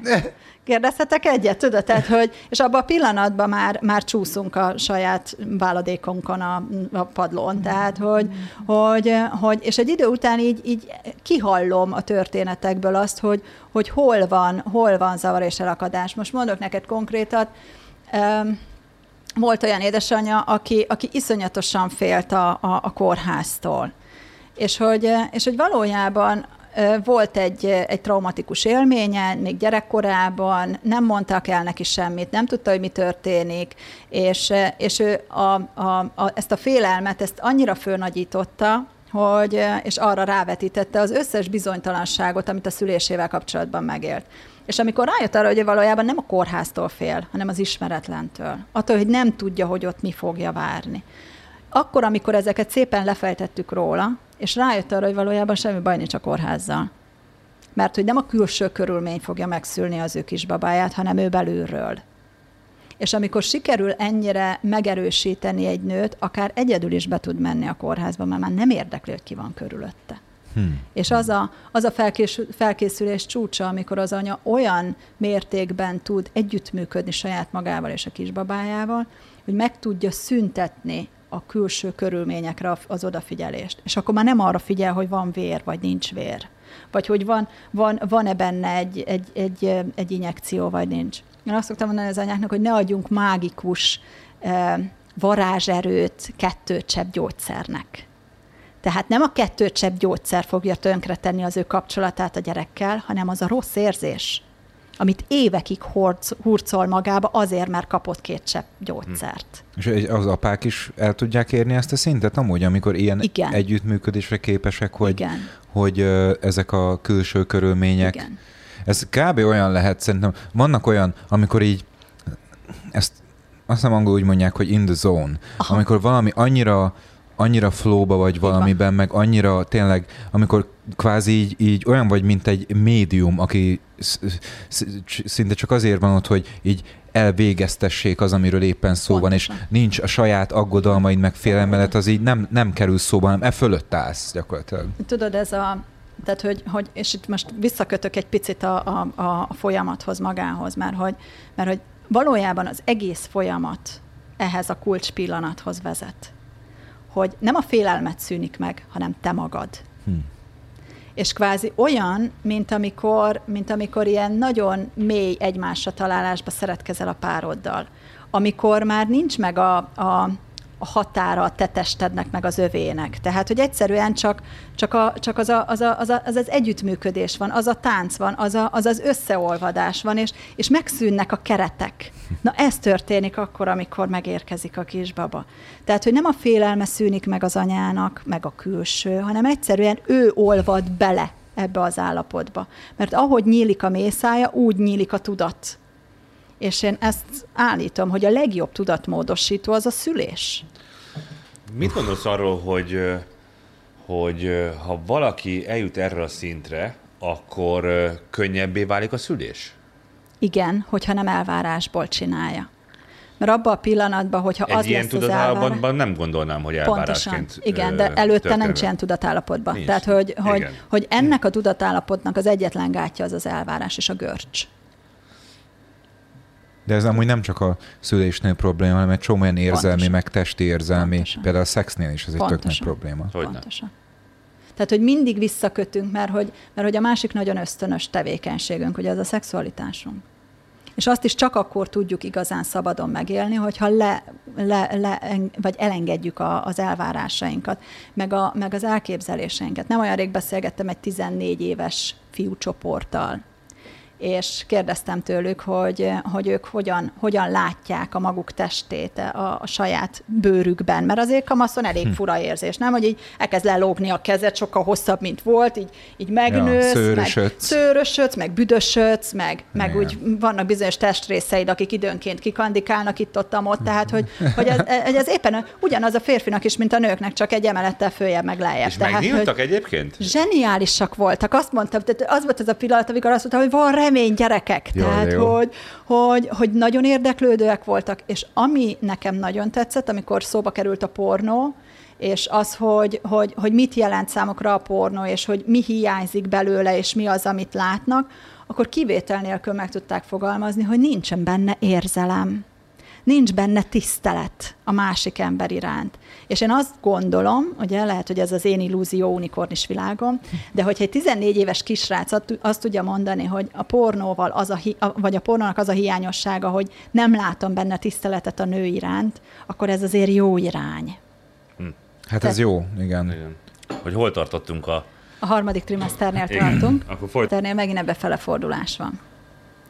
Tehát, hogy ha már légzés, akkor ugye belégzés, kilégzés, belégzés. És ott ugye elkezd az anya befele fordulni, lelassul, ott felejti a boltba a pénztárcáját, ez a kismama agy. Mert hogy már nem az a fontos, hogy a külső körülmény meglegyen, hanem az, hogy ráhangolódjon a babájára, és hogy, és hogy előkészítse azt a folyamatot, amikor meg, megpuhul, megnyílik a teste, és, és találkozik végre fizikai szinten is a, a kisbabájával. Nagyon nehéz most így a 21. századunkban ugye a, a szülésre felkészülni, mert hogy, mert hogy nem adjuk meg magunknak a lehetőségét, hogy befele nézzünk mert, mert nagyon kifele akarunk mindent is csinálni. Megvan-e a kiságy, megvettem-e az összes pelenkát, akkor most ráadásul 87 millió oldal van, ahol az anyuka tájékozódhat, ezeken az oldalakon egymásnak teljesen ellentmondó információkat hmm. gyűjt be, akkor egyszer parázik ezen, aztán parázik azon, és hogy nagyon kevés az az oldal, vannak hál' Istennek néhányan, ahol azt mondják, hogy üljét csak tele nyugodtan a kis fotőjödbe, dob fel a lábadat, igyál egy jó teát, levelet, ha lehet, mert az segíti a lelazulást, egyél néhány szem datoját, aztán tedd a kis kezedet a pocakodra, simogasd, aztán majd lesz valahogy. Mert, eh, mert annak a kisbabának, hogyha Finországban el van egy, egy sima kartondobozba a gyerek az első pár hétben, akkor szerintem egy magyar gyerek is el van, mert itt nincs olyan hideg, mint Finnországban. Tehát, hogy, hogyha van egy kartondoboz otthon, ha nincs, akkor szóljanak, mert majd küldök, akkor, akkor valójában annak a gyereknek mindene megvan, amire szüksége van, mert emberi testre van szüksége, testmelegre, bőr vagy szőrkontaktusra, és, hm, és Rendes tejre. vagy, hogy ezt hozzáteszed, mert ez mert így van. Igen, akkor csávok, csávok, de hogy... Persze, tehát, hogy az apát nem szabad kihagyni ebből a triádból. Hmm. Tehát, hogy az apának ugyanúgy szerepe van ott. És nagyon fontos, hogy az apa e, ott legyen, és betölthesse azt a védelmi szerepét, mert hogy azért mégiscsak az apa védi a családját, bármilyen állatfajnál, az embernél is. Tehát, hogy akarva, vagy kimondva, vagy kimondatlanul azért, azért van egy ilyen arhetipiális minőség, amit az apa, hogy megéljen, ahhoz, ahhoz ő, neki, ő neki ki kell teljesedni a védelmében. Tehát, hogy, hogy ő kvázi ő tanítja majd meg a gyerekét a világhoz kapcsolódni. Az anya tanítja meg a gyerekét önmagához kapcsolódni. És hogy ez a kettő, ez egy együttműködés, és ehhez az együttműködéshez most már a 21. században az sem kell, hogy ez a két szülő egy fedél alatt éljen. Hmm. Hoppá. Hm. Tudod, mert hogy sokkal jobb a gyereknek, hogyha két olyan szüleje van, aki stabil, és jól mhm. érzi magát, és, és tiszteli egymást két külön fedélben, vagy fedél alatt, mint az, hogy egymást gyilkolják, ja. de nem mutatjuk a gyereknek, mert akkor nem fogja látni. Ja, persze. Tehát, hogy, mert a gyerek hülye. Igen. Tudod, tehát, hogy én, én, én nekem meggyőződésem, hogy, hogy, hogy a gyerek sokkal kevésbé megvezethető, mint egy felnőtt. Mert olyan érzései vannak, uh-huh amit egy felnőtt már kikupál magából. Igen, azt a felnőttek hajlamosak a, az, ilyen, az intuíciót, meg azt a Igen. csatornát, ami gyerekként neked evidens, Igen. és abban élsz, én emlékszem, nekem ezért hiányzik a gyerekkorom, mert gyermekként olyan dolgokat értettem meg, meg olyan dolgokat láttam, úgy láttam a világot, hogy gyakorlatilag láttam és hallottam azt, amit érzek. Igen. És ma felnőttként pedig valahogy a, nem is tudom, minden, minden társadalmi szituáció, meg a munkák, meg ez az általános kurva stressz, ami folyamatosan uh-huh. ott van, minden az intuíció, meg az érzelmek ellen szól, és folyamatosan mindenhonnan narratívákat tukmálnak le a torkomon. És a gyerek az még nem ilyen. Szóval a gyereknek, hogyha hazudsz, akkor lehet, hogy Érzi. technikailag Aha. elhiszi, mert Aha. hogy te vagy a szülője, Igen. de érezni fogja, Igen. hogy nem kóser, valami nem jó. Hát igen, hogyha egy bántalmazásról nézzünk, tehát hogy amikor a szülők vesz, veszekednek nem a gyerek előtt, de hogy van mellettük egy ilyen már mhm. érzés. Igen. A háttérsugárzást a érzi. A háttérsugázás, Igen. akkor hogy fog felnőni az a gyerek? Keres egy olyan kapcsolatot, ahol a külszínen vagy a kültéren minden tökéletes, viszont belül öljük egymást. Mert érzésre azt keresi. Ja. Azt, mintát. A, azt a mintát, ja. azt a háttérzajt, ami, ami, ami, ami, amiben felnőtt, vagy amiben belenőtt. Nekem van egy ismerősöm, több is, az egyiküknek ugyancsak most született nemrégiben gyermekük, és igen jó módban élnek, és ott az anyuka voltak éppen azzal foglalkozik, hogy hetente több száz ezer forint értékben vásárol új ruhát és ruhát a kisgyereknek. És én pont azt szoktam mondani hogy nekik is, meg másoknak is, hogy amit te is említettél az imént, hogy én nekem szent meggyőződésem, hogy egy kisgyerek számára semmi másnál Nem. nincsen fontosabb, csak az a bensőséges, szeretetteljes kapcsolat mindkét ö, szülővel, legyen testi kontaktus, ö, az igényei, tehát hogy a sír, akkor a, ad egy reakció, arra legyen egy válaszreakció a szülő részéről. Nincsen egyébre semmi másra szükség. Egyetlen egy ruhára, így. Szerintem ez a legfontosabb, és a probléma az abban áll, hogy ha nagy szegénység van, ott viszont éppen arra nincsen mód, hogy a szülők ezt a Aha. szeretetteljes közeget meg Igen. tudják teremteni. Igen, tehát hogy kompenzálás van a szülő, szülő, szülők között, meg a szülés körül, tehát hogy nem véletlen valami hiányzik, és hogyha valami hiányzik, ez lehet egy élmény, lehet egy elvárás, lehet egy, egy kép, amit kivetített, és nem azt éli, lehet egy, lehet egy gyerekkorban elképzelt majd életminőség, és akkor felnőttként meg nem az van, és akkor van ez a hiány, és ezt a hiányt megpróbáljuk valamivel be, betenni. Mhm. Gyerekruhával, vagy 80 babakocsival, vagy, vagy utazásokkal, vagy pornóval, vagy különböző tudatmódosítószereket, tehát teljesen mindegy, de egy, van, egy, van a lélekben egy űr, ami, és, és sokszor, amikor azt az űrt rájön arra, hogy senki más helyette a külsőből nem fogja betölteni, csak ő saját maga, akkor megszűnik ez a, ez a, ez a kompenzált viselkedés, és akkor egyszerűen csak elkezdi élvezni azt, hogy ja, hát van a gyereknek 87 badia, nem kell neki megvennem a 88-at, mert ő neki ezt a tök mindegy lesz felnőtt korában. Tehát én, abba az irányba szoktam terelni, ha már, ha már terelek az anyákat, hogy, hogy, hogy nézzék meg, hogy mi az, ami valójában fontos. És nézzük meg, hogy ő most felnőttként mit hiányol a, a, a gyerekkorából. Azt hiányolja, hogy nem volt bőrbör és badia, vagy azt hiányolja, hogy akkor, amikor ő szeretett volna homokozni az édesanyjával vagy az édesapjával, épp nem voltak ott, mert dolgoztak. Ez annyira egyszerű. És nem? ez annyira egyszerű, mert semmi másra nincs szükségünk valójában, csak arra, hogy, hogy kapcsolódjunk és kötődjünk egymáshoz, de, de épp ez a legnagyobb félelmünk is. Hmm. Eljutottunk oda, hogy már megszületett a gyerek. Így van. Akkor már levezényeltük a szülést is? Hát remélhetőleg az anya vezényli saját magát, mondjuk azt, hogy végigkísértük, tehát, hogy, hogy volt egyszer egy nagyon cuki apuka, épp a szülőszobán voltunk, és az anya négy kézláb volt, és akkor én a hátam, hátam mögé beálltam, és egy picit lazítottam, meg masszíroztam a vállát, és, és akkor ott együtt, együtt lélegzünk. Tehát tényleg az van, hogy egy burokban vagyunk benne, és csak hogy így vissza, vissza, vissza csatoljak az intimitáshoz, és így, Ugye az apuka így, így karba fonta a kezét, és így nézett, és így láttam egy ilyen kaján vigyort, így a fél, fél, fél arca föl, föl, föl, fölfutott, és akkor így ránéztem, és azt mondja, hm, egész jól néztek, és mondtam, hogy milyen mozit néz át. Jesus Christ, dude. Úristen. hogy, ilyen, ilyen sztorik is voltak a szülőszobát, tehát hogy nagyon mókás volt. Na, tehát, hogy ő, na, ő lelazult. Na. Jó, bocs, hogy, bocs, hogy ezzel egy kicsit így benéztem, de mi pont ezért csináljuk ezt a műsort, hogy tehát Gyerekek. Tágítsuk a horizontot. No, tehát, hogy, és, és, utána meg nyilván, tehát, hogy, hogy azért össze, összerakta saját magát, és tehát tök jól, tök jól tudott együtt dolgozni, de hogy volt egy pillanat, és, egy, és tudod, az, amikor ott látod, hogy, hogy, hogy valójában akarva akaratlanul a szülésben megjelenik az intimitás, megjelenik a szexualitás. És én az apákat arra szoktam készíteni, hogy soha nem lesz olyan szép a feleségük, mint akkor, amikor vajudik. Ó, de jó hangzik. Hmm mert hogy, mert hogy tudod, az oxitocintól piros lesz az arc, vagy a szája, feltelik, feltelik az arc egy pici, pici pírral, nedvességgel, csillognak a szemei, tehát hogy, hogy úgy megnyílik, a, megnyílik az életnek szó szerint, és hogy, és hogy ez az orgazmus pillanatában látható, de az egy nagyon rövid plató.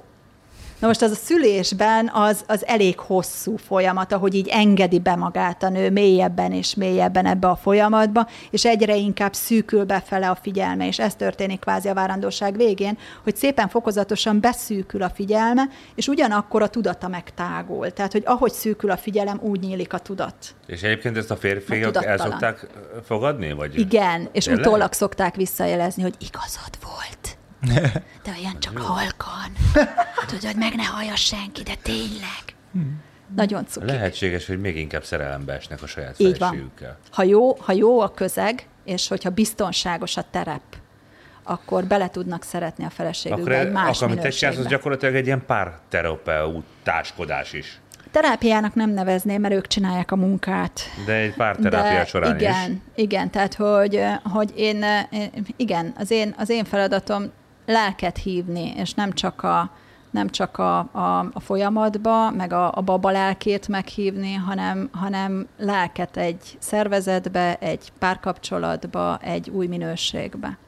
Hm. És mi van akkor, hogyha ha mondjuk nem minden a terv szerint megy, és mondjuk mondjuk elég rázós, akár az egész, vagy akár különösen gondolom a, a szülés ö, de facto pillanatát megelőző rövid idő elég Mhm. kritikus, meg maga nyilván a, a születés és a, és a szülés. Tehát, hogy akkor, akkor milyen, mik szoktak történni, vagy milyen taktikákat szoktál bevetni, hogyha ott már gáz van? És kiegészíteném a kérdést azzal, hogy amit, amire a Gergő utal, az a szülőcsatornában zajló folyamat. De mi a helyzet egy császármetszés esetében? A császármetszést ugyanúgy lehet uh, humánusan végezni, tehát hogy van a bababarát vagy mamabarát császármetszés, amikor a kisbaba is megkapja ugyanazokat az ingereket, amire szüksége van, mert azáltal, amikor a gyermek áthalad a szülőcsatornán, megnyomódnak azok és aktiválódnak különböző akupresszúrás pontjai, amivel ő adaptálódik az életbe és megérkezik. Hmm.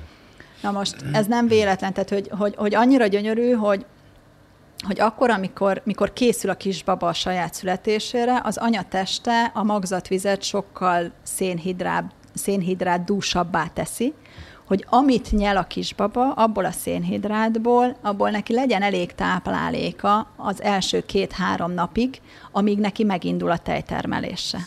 Soha az életemben nem hallottam ezt. Zseniális, nem? Tehát, hogy a test az valami embertelenül fantasztikus. Tényleg, tehát, hogy valami hihetetlen, imádom. És, és utána meg, meg fölszívja magát vízzel, ezért van a szülés utáni e, e, súlyveszteség, hogy amikor áthalad a csontos medencén, akkor ne sérüljön annyira a, a, a, a, teste a babának. Aha. Tehát, hogy van egy vízréteg a, a bőre Szépen. alatt, hogy könnyebb legyen az áthaladás. Tehát tulajdonképpen csomagol. Tudod, neki ez a batyúja. És, és ezáltal ugye az egész ö, ö, együttműködésük az megváltozik. És valójában akkor, amikor a kisbabának a tüdeje elegendő prostaglandin termel, a prostagland, prostaglandin az a hormon, ami lazítja, amitől mondjuk hasmenésed van például, az a prostaglandintól szokott lenni, mert a sima izom szövetekre hat, és azokat le- lelazítja. Szerintem neki a másnaposságtól szokott lenni. az is a sima izom szövetekre hat. Nem szoktam de... másnapos venni. Ja, igyatok paradicsomlét. Erre is van egy jó tippem, de ezt majd mm-hmm. adáson kívül. Nekem is Bloody Mary. Igen, igen. Egy, az, az mindenképp segít. Na, tehát, hogy, hogy, hogy amikor, amikor ez megtörténik, ugye az anya szervezetében elindul egy jel az agynak, hogy figyelj, itt van egy érett tüdő, mert hogy akkor kezd el prostaglandin termelni a baba, amikor, amikor megérett a tüdeje, és akkor kezdi el kvázi a vajudás táncát a test. És akkor elkezd oxitocint és különböző hormonkoktélokat termelni, amivel lazítja a folyamatot.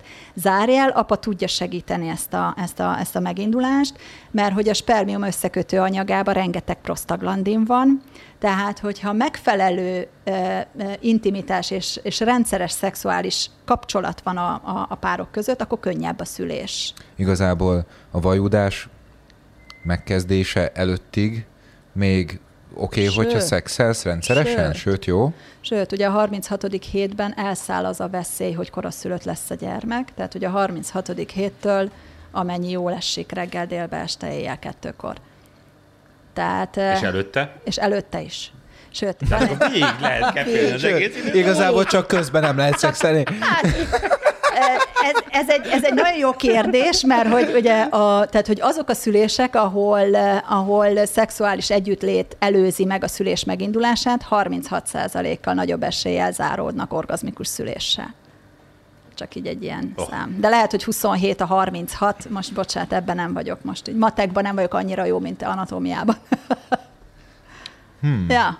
Tehát lehet szerelmeskedni, sőt, tehát, hogy tudod, tehát, hogy, hogy, hogy azért a hippi korszakban nem véletlenül volt 2% a császármetszés aránya, egy kis fű is belejátszott, de hogy, de hogy azért, de hogy azért ez Mondd nem... Figyelj, én nagyon szeretem a füvet. Vegán vagy, nem? De, de miért amúgy mennyi a, a császármetszés aránya? Hát van olyan kórház, ahol 80 fölött.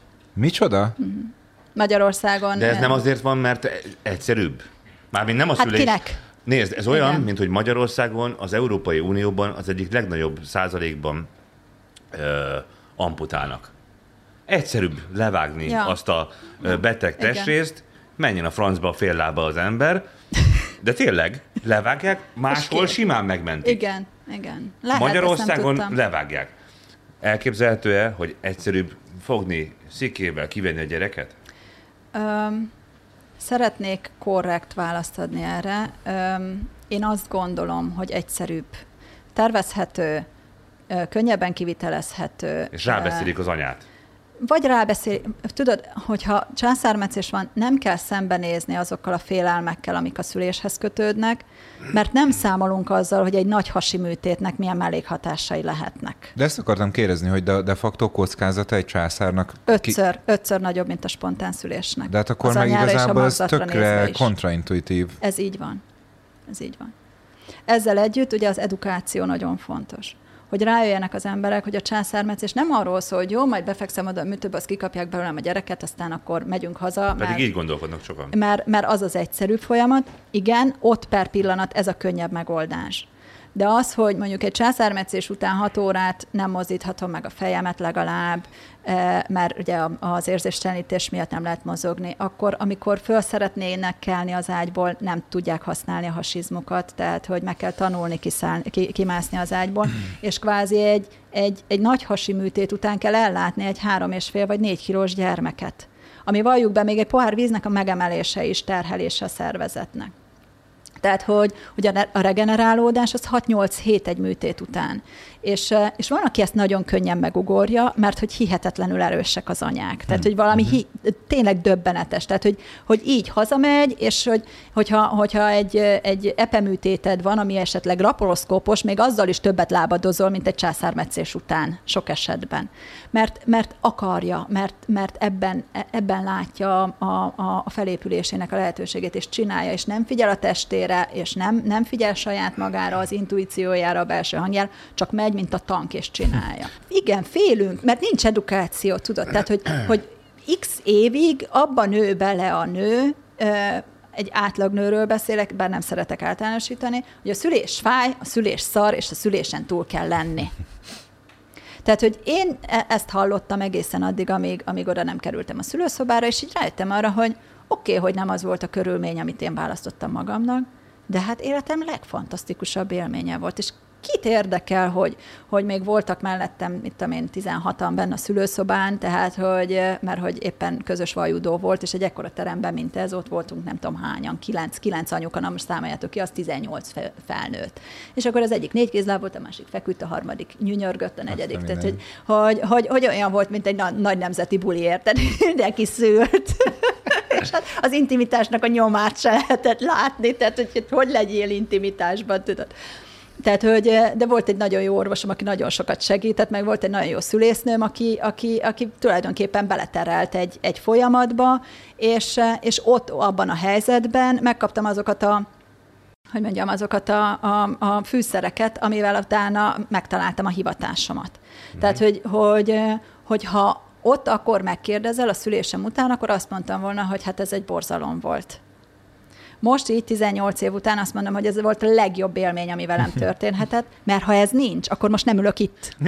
Van, de Tudod, az acélbetétesbe slatyognák az Opel folyósóján. az, e- az emlékek megszépülnek az idővel. Nem Azt lássuk be, de egyébként értem, amit mondasz, és e, ide vonatkozólag megint csak meg kell említenem, a családomban e, ők a legfrissebb kiszülők, az unokahúgomat, aki egyébként egy 180 centis magas csaj, de nagyon örültem neki, hogy a férje a terhesség ideje alatt folyamatosan csesztette hogy menjen el sétálni, mozogjon, Nagyon. járt ö, ö, kickboxolni, úszni, nem az volt, hogy testpet otthon, Aha. folyamatosan. És amikor megszült, elmesélték a szülést, és akkor az lett a konklúzió, hogy hát a Janó sokkal jobban meg lett viselve, hogy szépen mondtam, tehát jobban megviselte az élmény, mint a, a Nikolett unokahúgomat, és mondtam is neki, hogy neked csak megszületned volt nehéz. És egyébként meggyőződéssel vallom, hogy azért, mert nagyon kiegyensúlyozott párkapcsolatban Aha, él. Igen. Folyamatosan tényleg mozgott, fizikálisan is, lelkileg is egyaránt föl volt készülve a szülésre, se perc alatt kitolta a gyereket, és olyan kiegyensúlyozott a kölyök is, hogy öröm ránézni. Az egyik híres Tennessee bába azt mondja az Aina Mégeszkin, hogy ha naponta száz guggolást megcsinálsz, akkor úgy szülsz, hogy a sipérc. Hogyha már ott tartunk, hogy mennyire nehéz a, vagy könnyű a szülés, a... Most nehéz vagy könnyű? Hát bármi is lehet. Mostanában ö, azt gondolnám, hogy azért is van szükség dúlára, mert egyre nehezebb. Igen. Az ember, ahogy fejlődik, uh-huh. az anatómiája változik, összeszűkülnek a medence, összeszűkül a medence, sokkal nehezebb lesz a szülés. Milyen lehetett az emberiség hajnalán, amikor könnyed, könnyedebben ment, 8-10 gyereket tudtak szülni?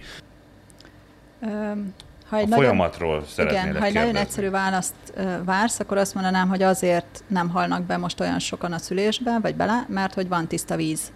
Hmm. Uh-huh és, és hála egy Semmelweis nevű doktorbácsnak, aki rájött arra, hogy, hogy a kézmosással nem adjuk át a vírust ugye, egyik, egyik testből a másikba, és ezáltal kvázi, hogy tiszta kesztyűt vesznek föl, ezáltal nagyon sok szepszistől védik meg az anyát.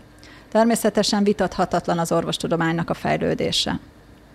Viszont ez csak a, a, a, a parahelyzetekre érvényes, mert hogy a várandóságoknak azért a 90%-a nagyjából az, az teljesen természetes folyamat. Ami megnehezíti, az az agyunk, és 500 évvel ezelőtt nem volt social média, hm. nem volt riogatás, hanem az történt, hogyha valaki asszonynak született, vagy lánynak született, akkor tudta, hogy ő, ő rá a gyerekszülés az, az vár, az én nagymamám most itt ülne, az biztos, hogy halára rémült volna attól, hogy, hogy egy csomó eszköz van itt, egy csomó elektronika, zúg ez, zúg az, zúg az, tehát hogy, hogy azt se tudná, hogy melyik világon van. Na most ő ebben, a, ebben, ebben így, így teljesen be, befeszülne, és egy kicsit az ember is befeszül ebbe a világba. Mert hogy túl sok az inger. Tehát, hogy nem véletlenek a, a, a slow ö, ö, kezdeményezések, hogy lassuljunk le egy picit álljunk meg egy pillanatra, és legyünk már a platón. És amikor a platón vagyunk, akkor ne kezdjük el egy újabb célt kitűzni, hogy na futás tovább, futás tovább, hanem próbáljuk meg élvezni azt, amiben épp vagyunk. És hogy, és hogy valahogy ez a feladat, hogy visszafordítani a szülőknek a figyelmét arra, hogy tök jó, de még ne essünk kétségben attól, hogy majd a gyerek külföldön fog tanulni, mert most az a feladat, hogy megszüljük. És most legyünk ebbe benne. Most az a feladat, hogy várandósak legyünk, legyünk abba benne. Tudod? Uh, akkor az nem igaz, hogy nehezebben szülnek manapság a nők, mint 500 éve? Uh, de az elvárások miatt. Akkor nem anatómia okoknál fogva az a is rá, Az a... is rá, ráhat. Meg tudod, mi hat rá? Az, hogy nem mozgunk annyit, mint 500 évvel ezelőtt. Uh-huh. Fú, de örülök, hogy ezt mondod. Ugye? Mármint annak nem örülök, hogy nem mozgunk többet, de hogy felhívtad a figyelmet arra, hogy a, tényleg a, a fizikai aktivitást az, az hogy, hogy az ember, ugye ezt, amit manapság kardiónak hívnak, hogy azért a, legalább minden nap egy, egy viszonylag rövid részt a, a testednek a vérkeringését, meg ezeket a, a nyirok ö, ö, tovább nyomási folyamatokat, meg a, az anyagcserét valahogy fel kell annyira pesdítened, hogy, hogy tényleg legalább tudjon normálisan működni, még hogyha nem is arról van szó, hogy fejleszd, de hogy legalább szinten legyen Igen. tartva. Ezt valamelyik adásban már korábban elmondtam, hogy kutatások bebizonyították, hogy azok a, az emberek, akik a leghosszabb ideig élnek, azok folyamatosan egész életükben mozogtak valamit. Uh-huh. Soha nem maratont futottak, nem bodybuildingeztek, de nem is testpettek. Uh-huh. Általában ö, földműves, vagy valami Ez ilyen lehajolok, fölveszem, folyamatos mozgás volt, Igen.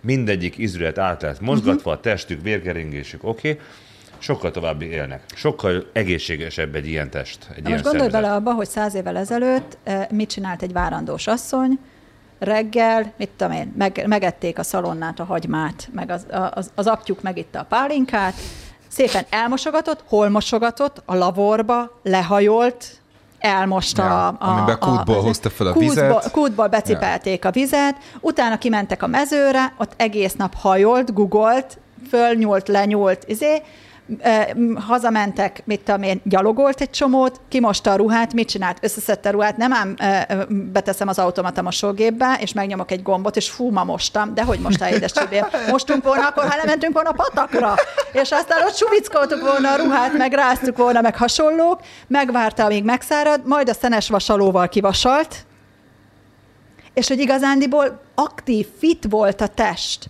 Most meg fölemelünk egy, mit tudom én, egy fél kilós ö, ö, vizet, és háromszor meglobáljuk, és azt mondjuk, hogy edzettem. Nem.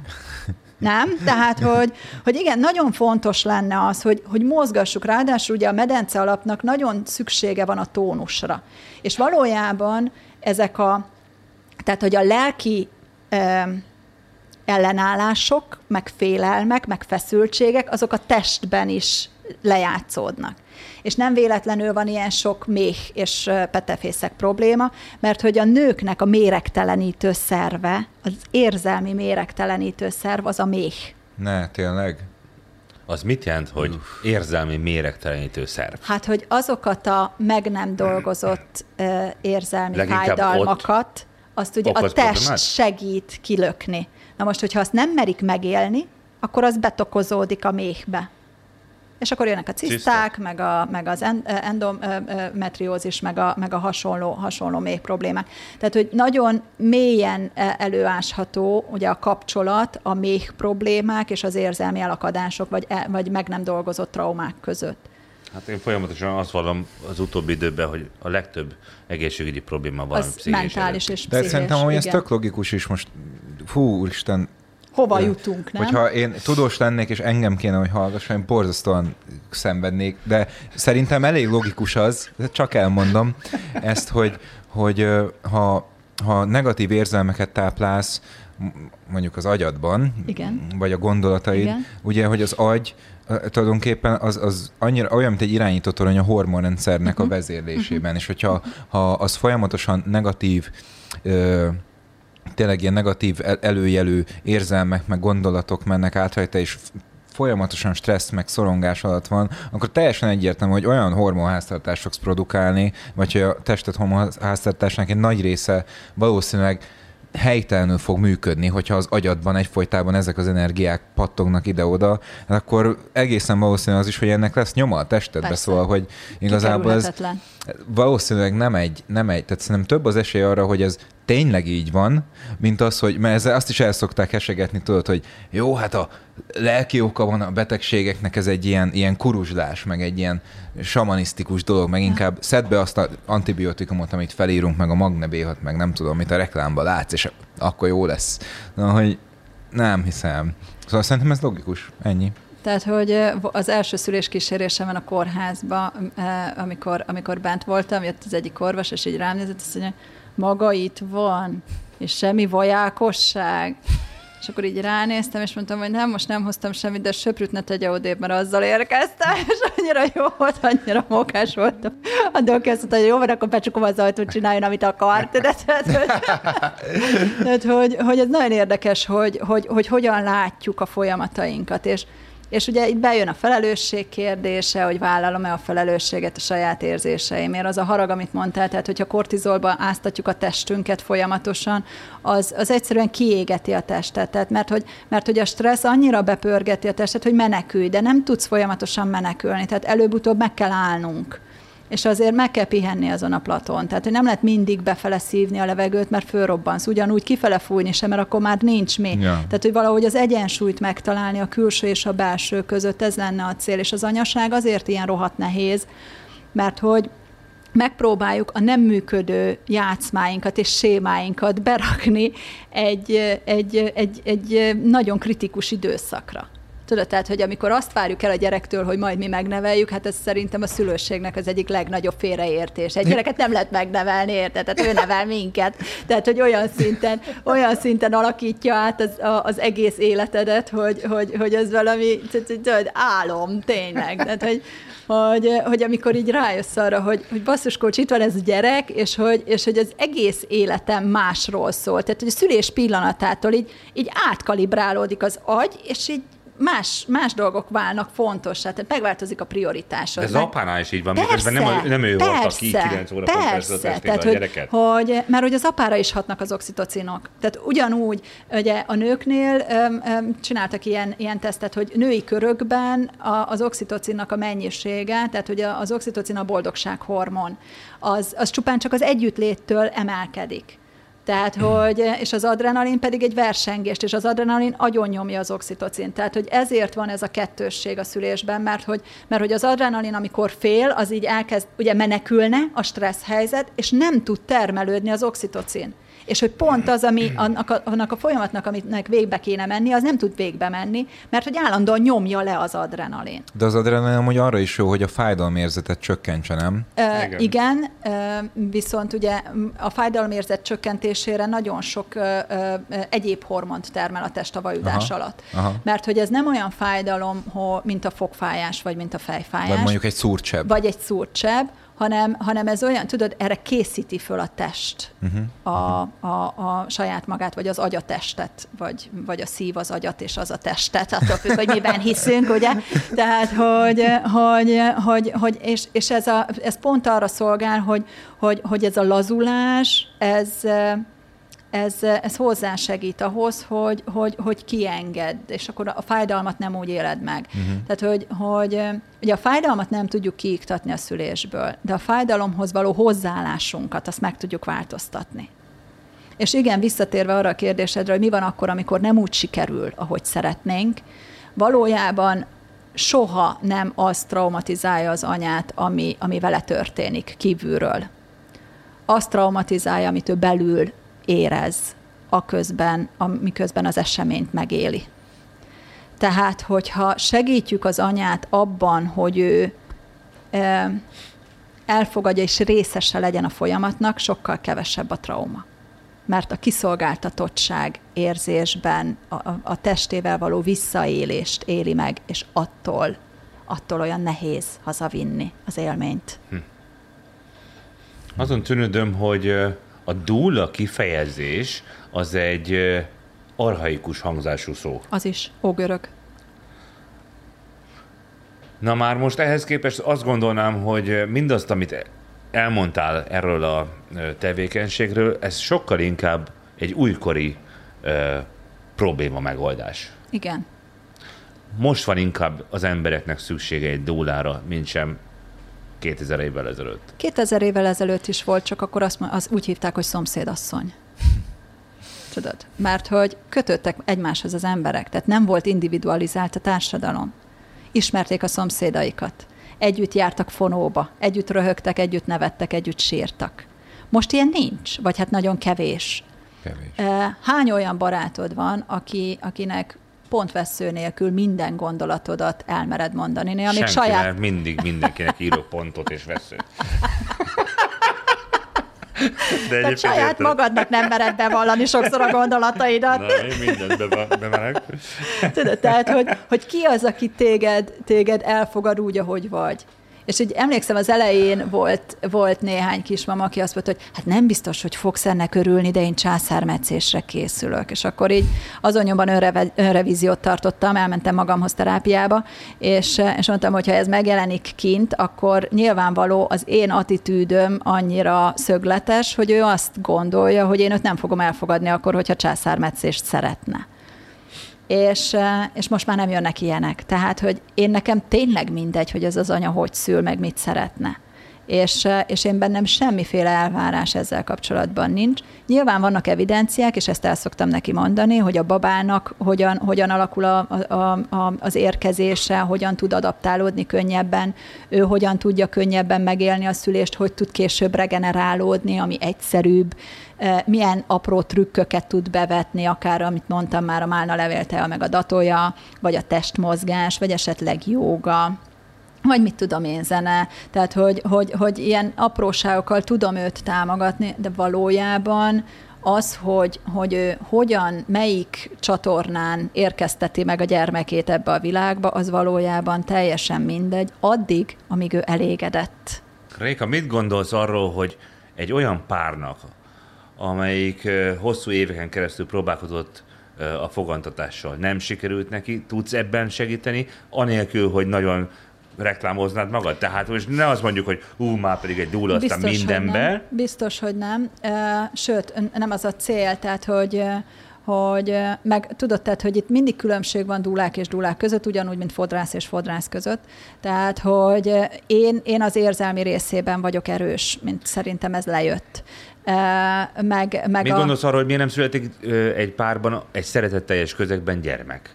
Ennek Szerintem... mennyire van lelki eredetű oka, és mennyire fiziológiai? Hát a testit azt nagyon könnyen ki lehet zárni. ugye nagyon korszerű eszközök vannak a diagnosztizálásra. Bár ugye a másik oldalon bennem mindig megjelenik az is, hogy, hogy, hogy mennyire tud elvonatkoztatni akár az apa, akár az anya, akár a férfi, akár a női oldal attól, hogy egy steril környezetben van, és, és hogy hogyan reagál arra a, a, a stresszre az ő szervezete, amikor akár egy vért vesznek, vagy spermium mintát vesznek, vagy bármilyet. Tehát, hogy ez egészen más az a közeg. Szerintem igen. Persze, Na. tehát, hogy, hogy ugye nem tudjuk, hogy az érzelmeknek milyen hatása van a testnek. Épp most kezdik kutatni és, és, és kísérletezni. Tehát nagyon sok érzelem van, ami, ami lebénítja a testet. El tudom képzelni, hogy van olyan férfi, aki, aki ebben a steril körülményben nem tud olyan minőségű spermiumot adni, mint hogyha egy nagyon intim környezetben van a párjával. Én nagyon szeretném azt mondani most neked, hogy én mindennek is megoldása vagyok, de nem tudom. Mert hogy még hogyha jó ötletet is adok az anyának, és elindul a megoldása irányába, mert ugye az övé a befogadás, akkor, akkor tehát hogyha ő nem teszi meg azokat a lépéseket, amit ő tudja, tehát hogy ő találta ki, hogy neki mire lenne szüksége, de nem tiszteli magát annyira, hogy ezeket megtegye, vagy annyira félelmetes az a lépés, amit meg kell lépnie, hogy nem mer beleállni, akkor, akkor, akkor ott azért, azért nem feltétlenül lehet, születik kisbaba. Lehet, nagyon leegyszerűsítve detektáltam mindazt, amit most elmondtál, de ez valahogy úgy csapódik le az én gondolataimban, hogyha egy egészséges férfiről van szó, és egy egészséges uh-huh. spermával, spermiummal rendelkezik, akkor a, a meg nem fogantatás oka az túlnyomó részt egy egészséges nő esetében lelki eredetű lehet? Lehet, vagy, inkább vagy, az? vagy az is lehet, hogy nem jókor szexelnek. Már a nagybátyámnak, szempontjából. nagybátyámnak van egy, egy metódusa, hogy hogyan kell fiút csinálni. Ja, a Jónás naptár. Valamit tud. Azt mondta, hogy Micsoda, neki, ezt én nem, nem ismerem, ezt magyarázzátok hogy ő, ő, ő fiút szeretne, akkor hogyan kell szexelni? Mikor? Hogy... Van egy, van egy naptármódszer, ami, ami, ami, ami ilyen, tehát hogy meg lehet nézni azt, hogy ki, mikor, ki mikor fogant, és hogy akkor beírod a, a születési dátumodat, és hogy fiút vagy, vagy lányt fogansz, akkor, ez, amikor megfogansz. Ez nem bullshit? Várjál, nem ne, tudom. A nagybátyám azt tudom. mondja, hogy ilyenek vannak, hogy hány órakor kell, három naponta, ő tudja, ja. neki figyelj. De ez hogy a picsába a következő műsorban jöjjön. De jó. mindenkinek más a genetikája, meg, meg annyi minden változik. de, hát, de hát meg egyébként miért akarsz csak fiú? Tehát, hát azért, nem... mert vannak családok, ahol még a mai napig azt Így mondják, van. hogy... Hogy a gyerek az fiú. A, a gyerek, Vasba is az van. Hol? Vasba. Szombathelyen éltem hosszú évekig, és ott az van, hogy, a, hogy van, a, van a, a, a gyerek, az a fiú, és akkor van a lánygyerek. Most vissza, visszatérve ugye a, a foganási, foganási ö, ö, anomáliákra, tehát hogy ugye itt megint a, a testbe tudok visszakötni hogy, hogyha ismeri a nő a testét, és tudja azt, hogy mikor van termékeny periódusa, hogyan van a ciklus, erre nagyon jó módszerek vannak, több, ugye ott van a, a nem tudom, hogy szerintem ez nem reklám, a FEM módszer, meg a billing módszer, tehát hogy, hogy, hogy ezeket, ezeket ki lehet tanulni, meg lehet tanulni hormonmentesen kvázi a saját testünket megismerni, együttműködni vele. Nagyon sok esetben én azt szoktam mondani, hogy még akkor is, hogyha az agyammal akarok gyereket szülni abban a párkapcsolatban, a testem nem biztos, hogy akar. Abszolút így van. És, eh, és több olyan kismamával is találkoztam, aki abban a párkapcsolatban nem tudott megfoganni, és akkor elment egy, egy kósza éjszakai bulira, és hazajött várandósan. No shit. Van egy, van egy ilyen könyv, ha érdekel, majd nézzétek meg az a cím, hogy spermaháború, zseniális történetek vannak benne, tehát hogy, hogy a, a, a genetika, meg az evolúció az, valami, az egy másik olyan téma. Tehát ez egy ilyen dokumentarista jelleg, vagy egy ilyen megtörtént eseményeknek a... Igen, igen, igen, igen, igen. Tehát, hogy ezt tankönyvként mm. használják a spermaháborút, igen. Hm. Még nem beszéltem a kötődési zavarokról, mm-hmm. ugye, amik megakadályozzák a foganást, vagy megakadályozhatják a foganást.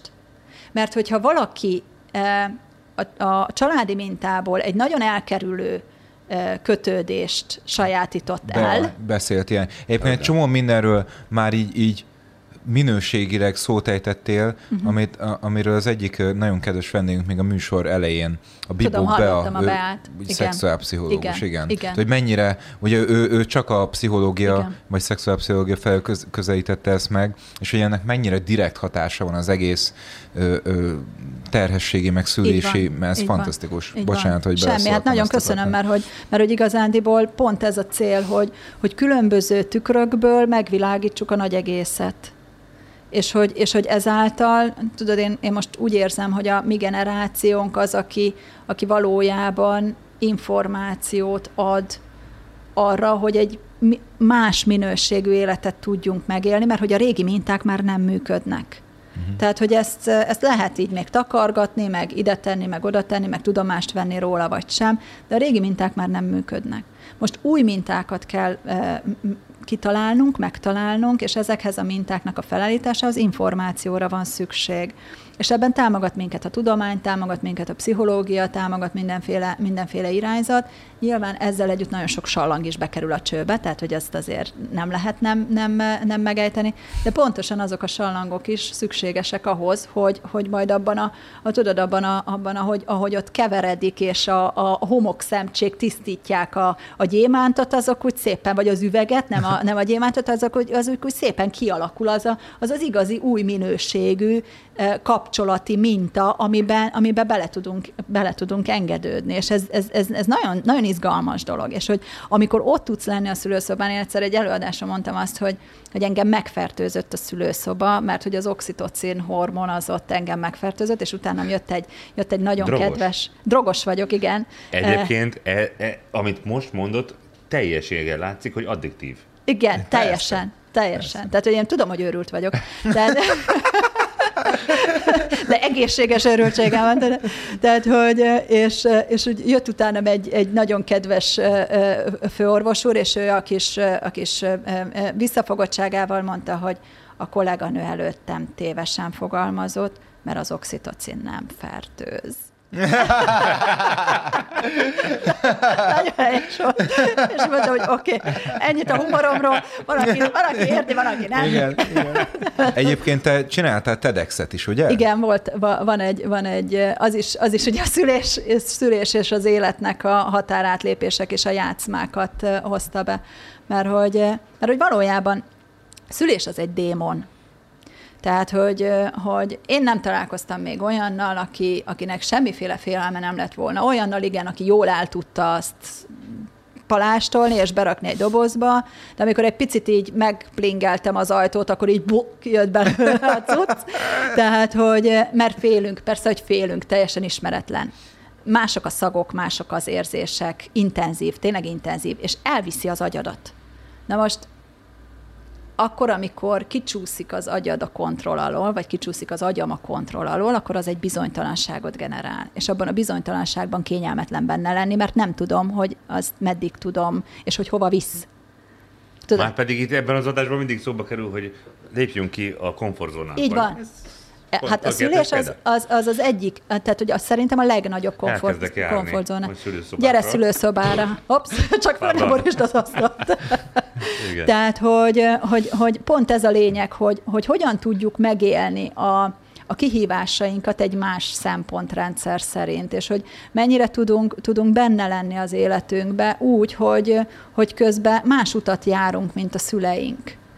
És itt most, hogyha, hogyha visszatérek arra a kötődési mintára, ami, ami ugye elkerülő, hogyha elkerülök egy kötődést, azért valljuk be, hogyha, hogy, hogyha, hogyha nagyon mélyre megyünk, akkor, akkor azért a születésnek van egy óriási felelőssége.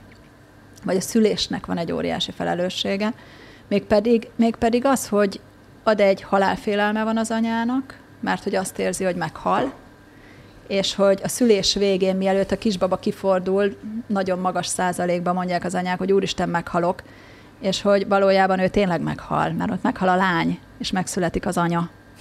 Tehát, hogy, hogy ott egy minőségi elhalálozás van, tehát, hogy kvázi átmegy egy olyan beavatási kapun, tehát, hogyha azon a ponton áthaladt, akkor ő már soha többet nem tud úgy gondolkozni, mint azelőtt Mert hogy amikor azt a kisgyermeket, legyen az bármilyen traumatikus, vagy bármilyen beteg, élő holt, bármi, azt a kezébe vette, ő utána anya minőségben fog tovább működni, és ezt nem tudja levetközni.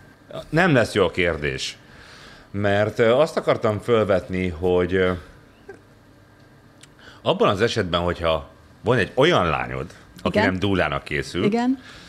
hanem elhatározná azt, hogy egy olyan világban, mint amilyenben most élünk, ő nem szeretne gyermeket, Igen. akkor te ez a kérdéshez hogyan viszonyulnál? Aki úgy veszem észre, hogy a születés szentségénél magasztosabb dolgot nehezen tudnál elképzelni. Hát biztos vagyok benne, hogy ez elég fájdalmas lenne számomra.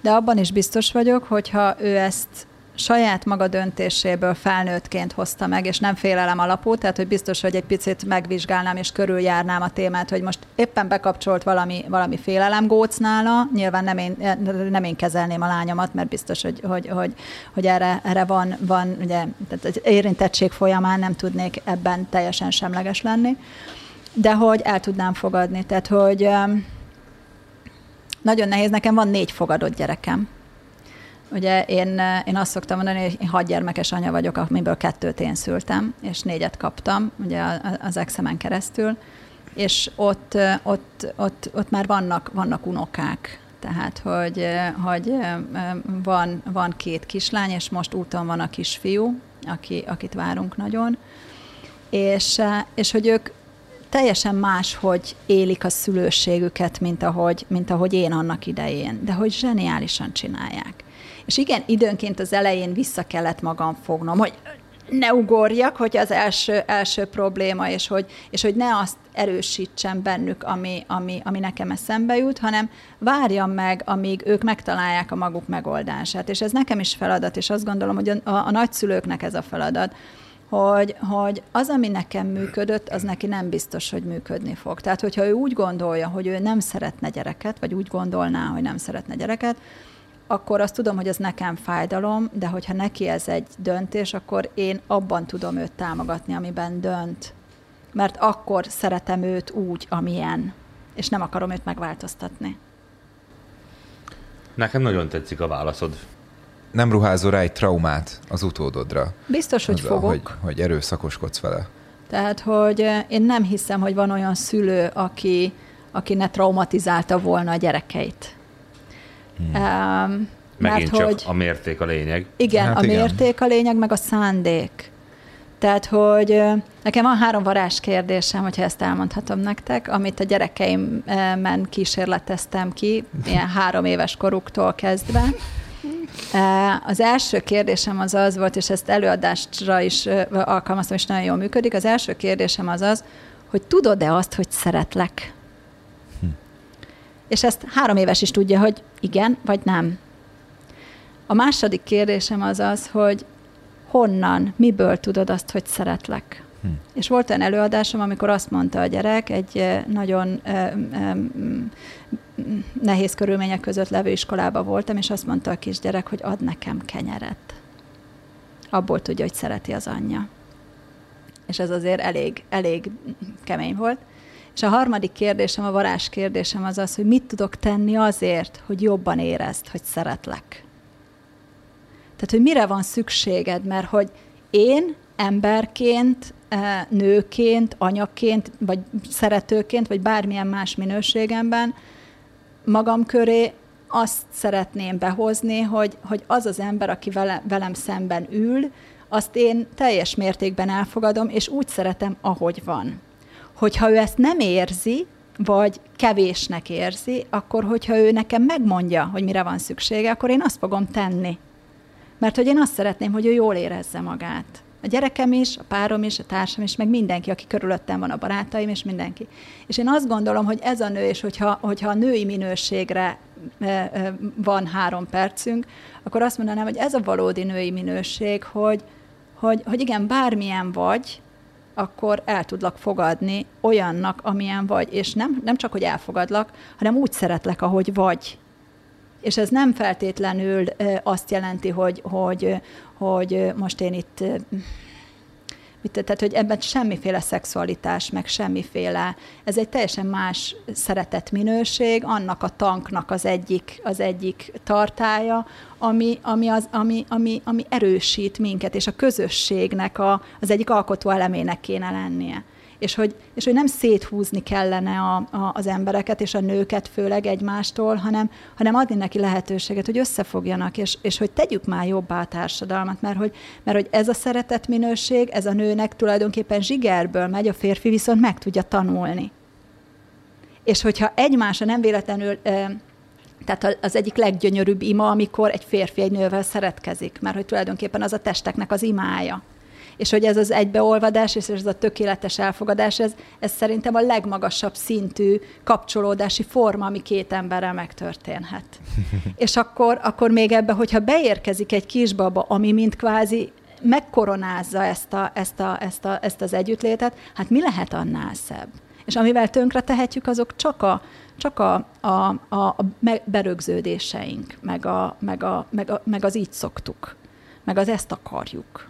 Tehát, hogy nézzük már meg, hogy mink van otthon, azt abból főzzünk. Dúla, tevékenységed az lezárul-e egy-két hónappal a születés után, vagy meddig tudod elkísérni egy gyermeknek a cseperedését, uh, meg a szülőket? Ugye itt én szeretem őket látni, bár én azt tanultam annak idején, az Egyesült Államokban az, az volt a, a, a, a, az információ, hogy 6 hetes korba elengedjük az anyát, tehát hogy a szülés után 6 héttel, ahogy kijön a gyermekágyból, úgy lezárjuk ezt a kapcsolatot és azért bevallom nektek ugyanúgy, mint ahogy te sem szereted a struktúrákat, meg a, meg a kereteket, Aztán. hát ez borzasztóan zavart engem is. Ez és egy protokoll? Ez egy protokoll. Uh. Igen, hogy akkor elmegyünk, és akkor hivatalosan kitöröltettem bele az emergency number-t, mert hogy, mert, hogy, mert hogy ugye van nekem olyan is, tehát mindig megadok két telefonszámot, hogyha véletlenül az egyik telefonnal bármi történik, akkor éjjel kettőkor tudjanak fölhívni a másikon. Tehát, hogy, hogy, és itt ezt nagyon protokolláris keretek közé tudják berakni ezt a, ezt a kapcsolatot. És így rájöttem arra, hogy, hogy a csoda vigye el, tehát, hogy én tényleg megszeretem azt az anyát. Tehát, hogy, hogy és így szoktam is tanítani a lányaimnak, hogy, hogy, hogy ha nem tudsz szerelmes lenni abba az anyába, de a szó legnemesebb értelmében, akkor ne vállald el hogyha ugye hogy mi, mi, be, mi beleszeretünk egymásba, akkor most hogy mondjam neki hat hét után, hogy akkor most törölt ki a másik számomat, mert én nagyon hivatalos vagyok. Úgyhogy, úgyhogy én ezt nem szoktam betartani. e, és, és volt olyan kismama, aki négy kisbabát szült velem. Ó. Oh. Nagyon jó Az elképesztő lehetne. Ne, Akkor olyan, mint hogy a családtag lennél. Igen. és így, és így, és, ja, és most a legfrissebb kisbabám, hát ez, ez valami zseniális. E, tehát, hogy, hogy, hogy az apuka nagyon lelkes, és, és, és nagyon, nagy, folyamatosan kapom a képeket, és állandóan folyton oxitocinban úszok, mert hogy, mert hogy mindig küldi, hogy hogy vannak. Oxitocin junkie. Igen, ez a szer érted, és még legális is. Tehát, hogy, hogy küldi a babafotókat, és, és, és így, tehát, hogy tehát reggel, amikor fölkelsz, és akkor így próbál, Jézusom, mert hétfő reggel, és így be kéne menni, és így meg, jaj, de édes, tehát, így egész jól indul a nap. Tehát, hogy, hogy, és kísérem őket. Tehát, hogy, és nagyon nagy örömöm van abban, amikor, amikor valamelyik anyuka fölhív, akivel rég találkoztam, Azért vannak nekem is kereteim sajnos, általában azokkal a kismamákkal, akik, akik jól vannak, azokhoz nem megyek olyan gyakran. Mm és mert hogy az volt az én elvárásom, hogy jó, hát hogyha, hogyha bajba van, akkor segítek, de hogyha nincs bajba, akkor, akkor nem, nem, nem akarok zavarkolódni. És ugye az egyik kedves kismamám pár hónappal ezelőtt így fölhívta a figyelmemet, hogy de azért nekem is jól esik ám, hogyha megkérdezed, hogy hogy vagyok. Még akkor is, ha jól vagyok. És így nagyon elszégyeltem magam. Ja, na jó, de, de tényleg az mindenre, tehát hogy egyszerűen limitált az embernek az ideje és az energiaforrása, Ez sajnos. így van, sajnos. ez így van, de a szível kapacitása nem. Az nem, igen. Kénytelen vagyok megkérdezni, hogy a másik sapkád, hogy milyen, milyen tevékenységeket végzel ö, nőjogi aktivistaként, igen. mert hogy ez is, ez is a része az életednek. Hát ö, meggyanúsítottak már azzal, hogy véres szájú feminista vagyok, de nem érzem magam annak.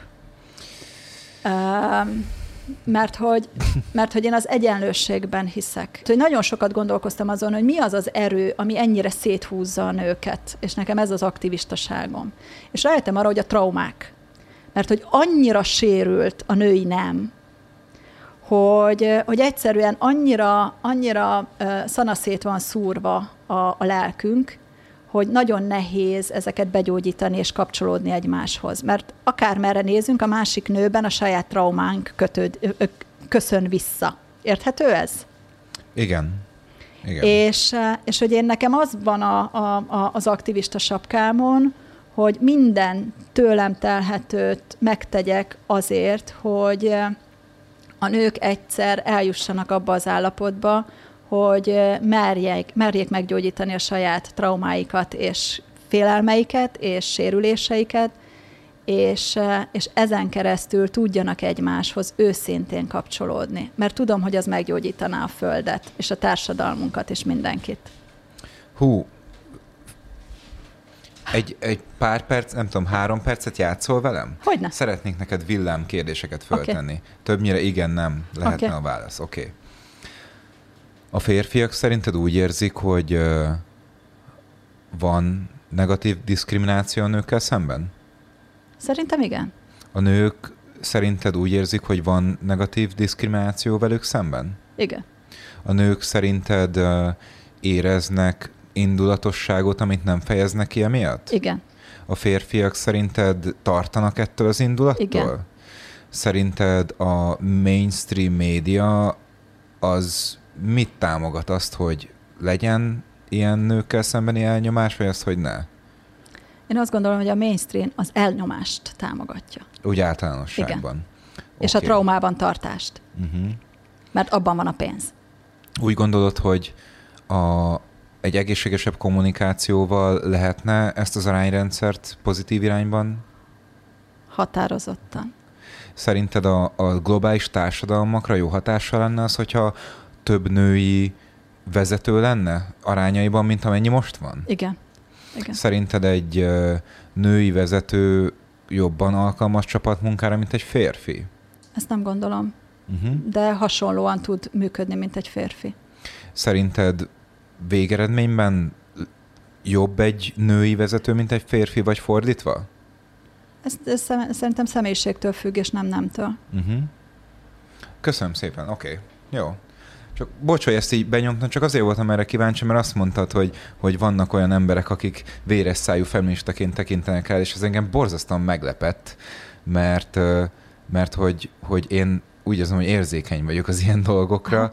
és hogy ez nekem egyáltalán nem jutott eszembe. Tök jó. Vagy, vagy hogy, Köszönöm. Hogy, hát nem viccelj, nem, nem, nem azért, csak hogy akkor, amikor ezt a műsor folyamot mi elkezdtük csinálni, akkor volt egy visszatérő, ilyen záró jellegű kérdésünk, ami úgy szólt, hogy neked mit jelent a boldogság, meg hogy mennyire érzed magad boldognak, de én azt hiszem, hogy az esetedben ez teljességgel fölösleges föltenni. Irreleváns. Irreleváns. Igen, mert az látszik, hogy hogy ennél jobb helyen te az életedben nem lehetnél, mint ahol most vagy, nem? Hát amikor majd az unokám születik. Az lesz. És a saját unokádnak, vagy és a lányodnak a dúlája leszel? Igen, mert hogy a fogadott uh. lányomnak a dúlája vagyok. Ó. Oh. Tehát, hogy az is egy eszméletlen élmény, tehát, hogy volt, és még remélem, hogy lesz is. Tehát, hogy, hogy amikor, amikor úgy, tudod, álltam a, a, a, a szülőszoba ajtóba, és így, és így az agyamba így játszottak a képek, tehát láttam az anyát, a várandóst, azt a, azt a, a termékenységet teljébe levő nőt, és így bekapcsolt a kislány, akit megismertem, meg aki, meg akinek lakkoztam a körmét, és így, és így tudod, így mikor egymásra csúsznak a, a, a, a, az élmények, meg, a, meg az érzések, és hogy annyira, nem tudom ezt magyarul hogy mondani, de overwhelming, tudod, tehát, hogy ez, a, ez amikor így, így tényleg így kicsapja a biztosítékot, az, hogy, hogy már nem tud többet befogadni a lélek, és hogy, és hogy így teljesen így ledobod a láncot, és azt mondod, hogy igen, ebben most így benne vagyok, és megérkezik a kisbaba, és hogy, és hogy így, így ez a, ez a, ez a mi, mi, mi együtt létünk, és hogy, és hogy távolból, de azért kísérem őket. Na most akkor, amikor ebbe a folyamatban benne lehetsz kvázi úgy, hogy azt a testet te szülted meg, és akkor, akkor visszacsatolódik a saját emlék, meg a saját élmény, abba, abba a, a vákumba megérkezik, hát az, az szerintem leírhatatlan, de majd elmesélem, amikor itt lesz az ideje. Akkor tényleg valamit jól csinálsz, így tovább. nagyon köszönöm. Köszönöm szépen. Nagyon szépen köszönjük, hogy itt jártál. Én is Nagyon nagyon, jó örülök. beszélgetés, köszönöm szépen. Srácok, csekkoljátok ö, az oldalakat, Rékának az oldalait, meg a miénket is, és vigyázzatok magatokra, szeressétek egymást. Szevasztok. Szevasztok. Köszönöm.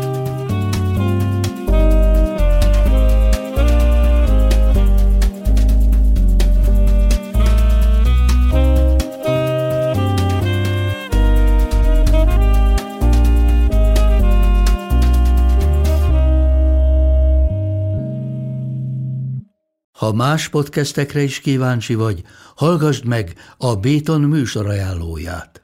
El tudod képzelni, hogy a podcastet, amit éppen most hallgattál, fél év múlva már a mesterséges intelligencia generálja? Mi sem. De ha érdekel, eljött már a gépek lázadása. Hallgass bele az Embertelen podcastbe. Orsós Lajos vagyok, a műsor házigazdája. Egyelőre még élőben. Egyelőre. Fedezzük fel együtt, hogyan ismerkedik, randizik, mesél és vitatkozik Betty és Péter, két teljesen mesterséges intelligencia. Lajos, a podcast címét mond még egyszer, Léci. Oké. Okay. Embertelen podcast.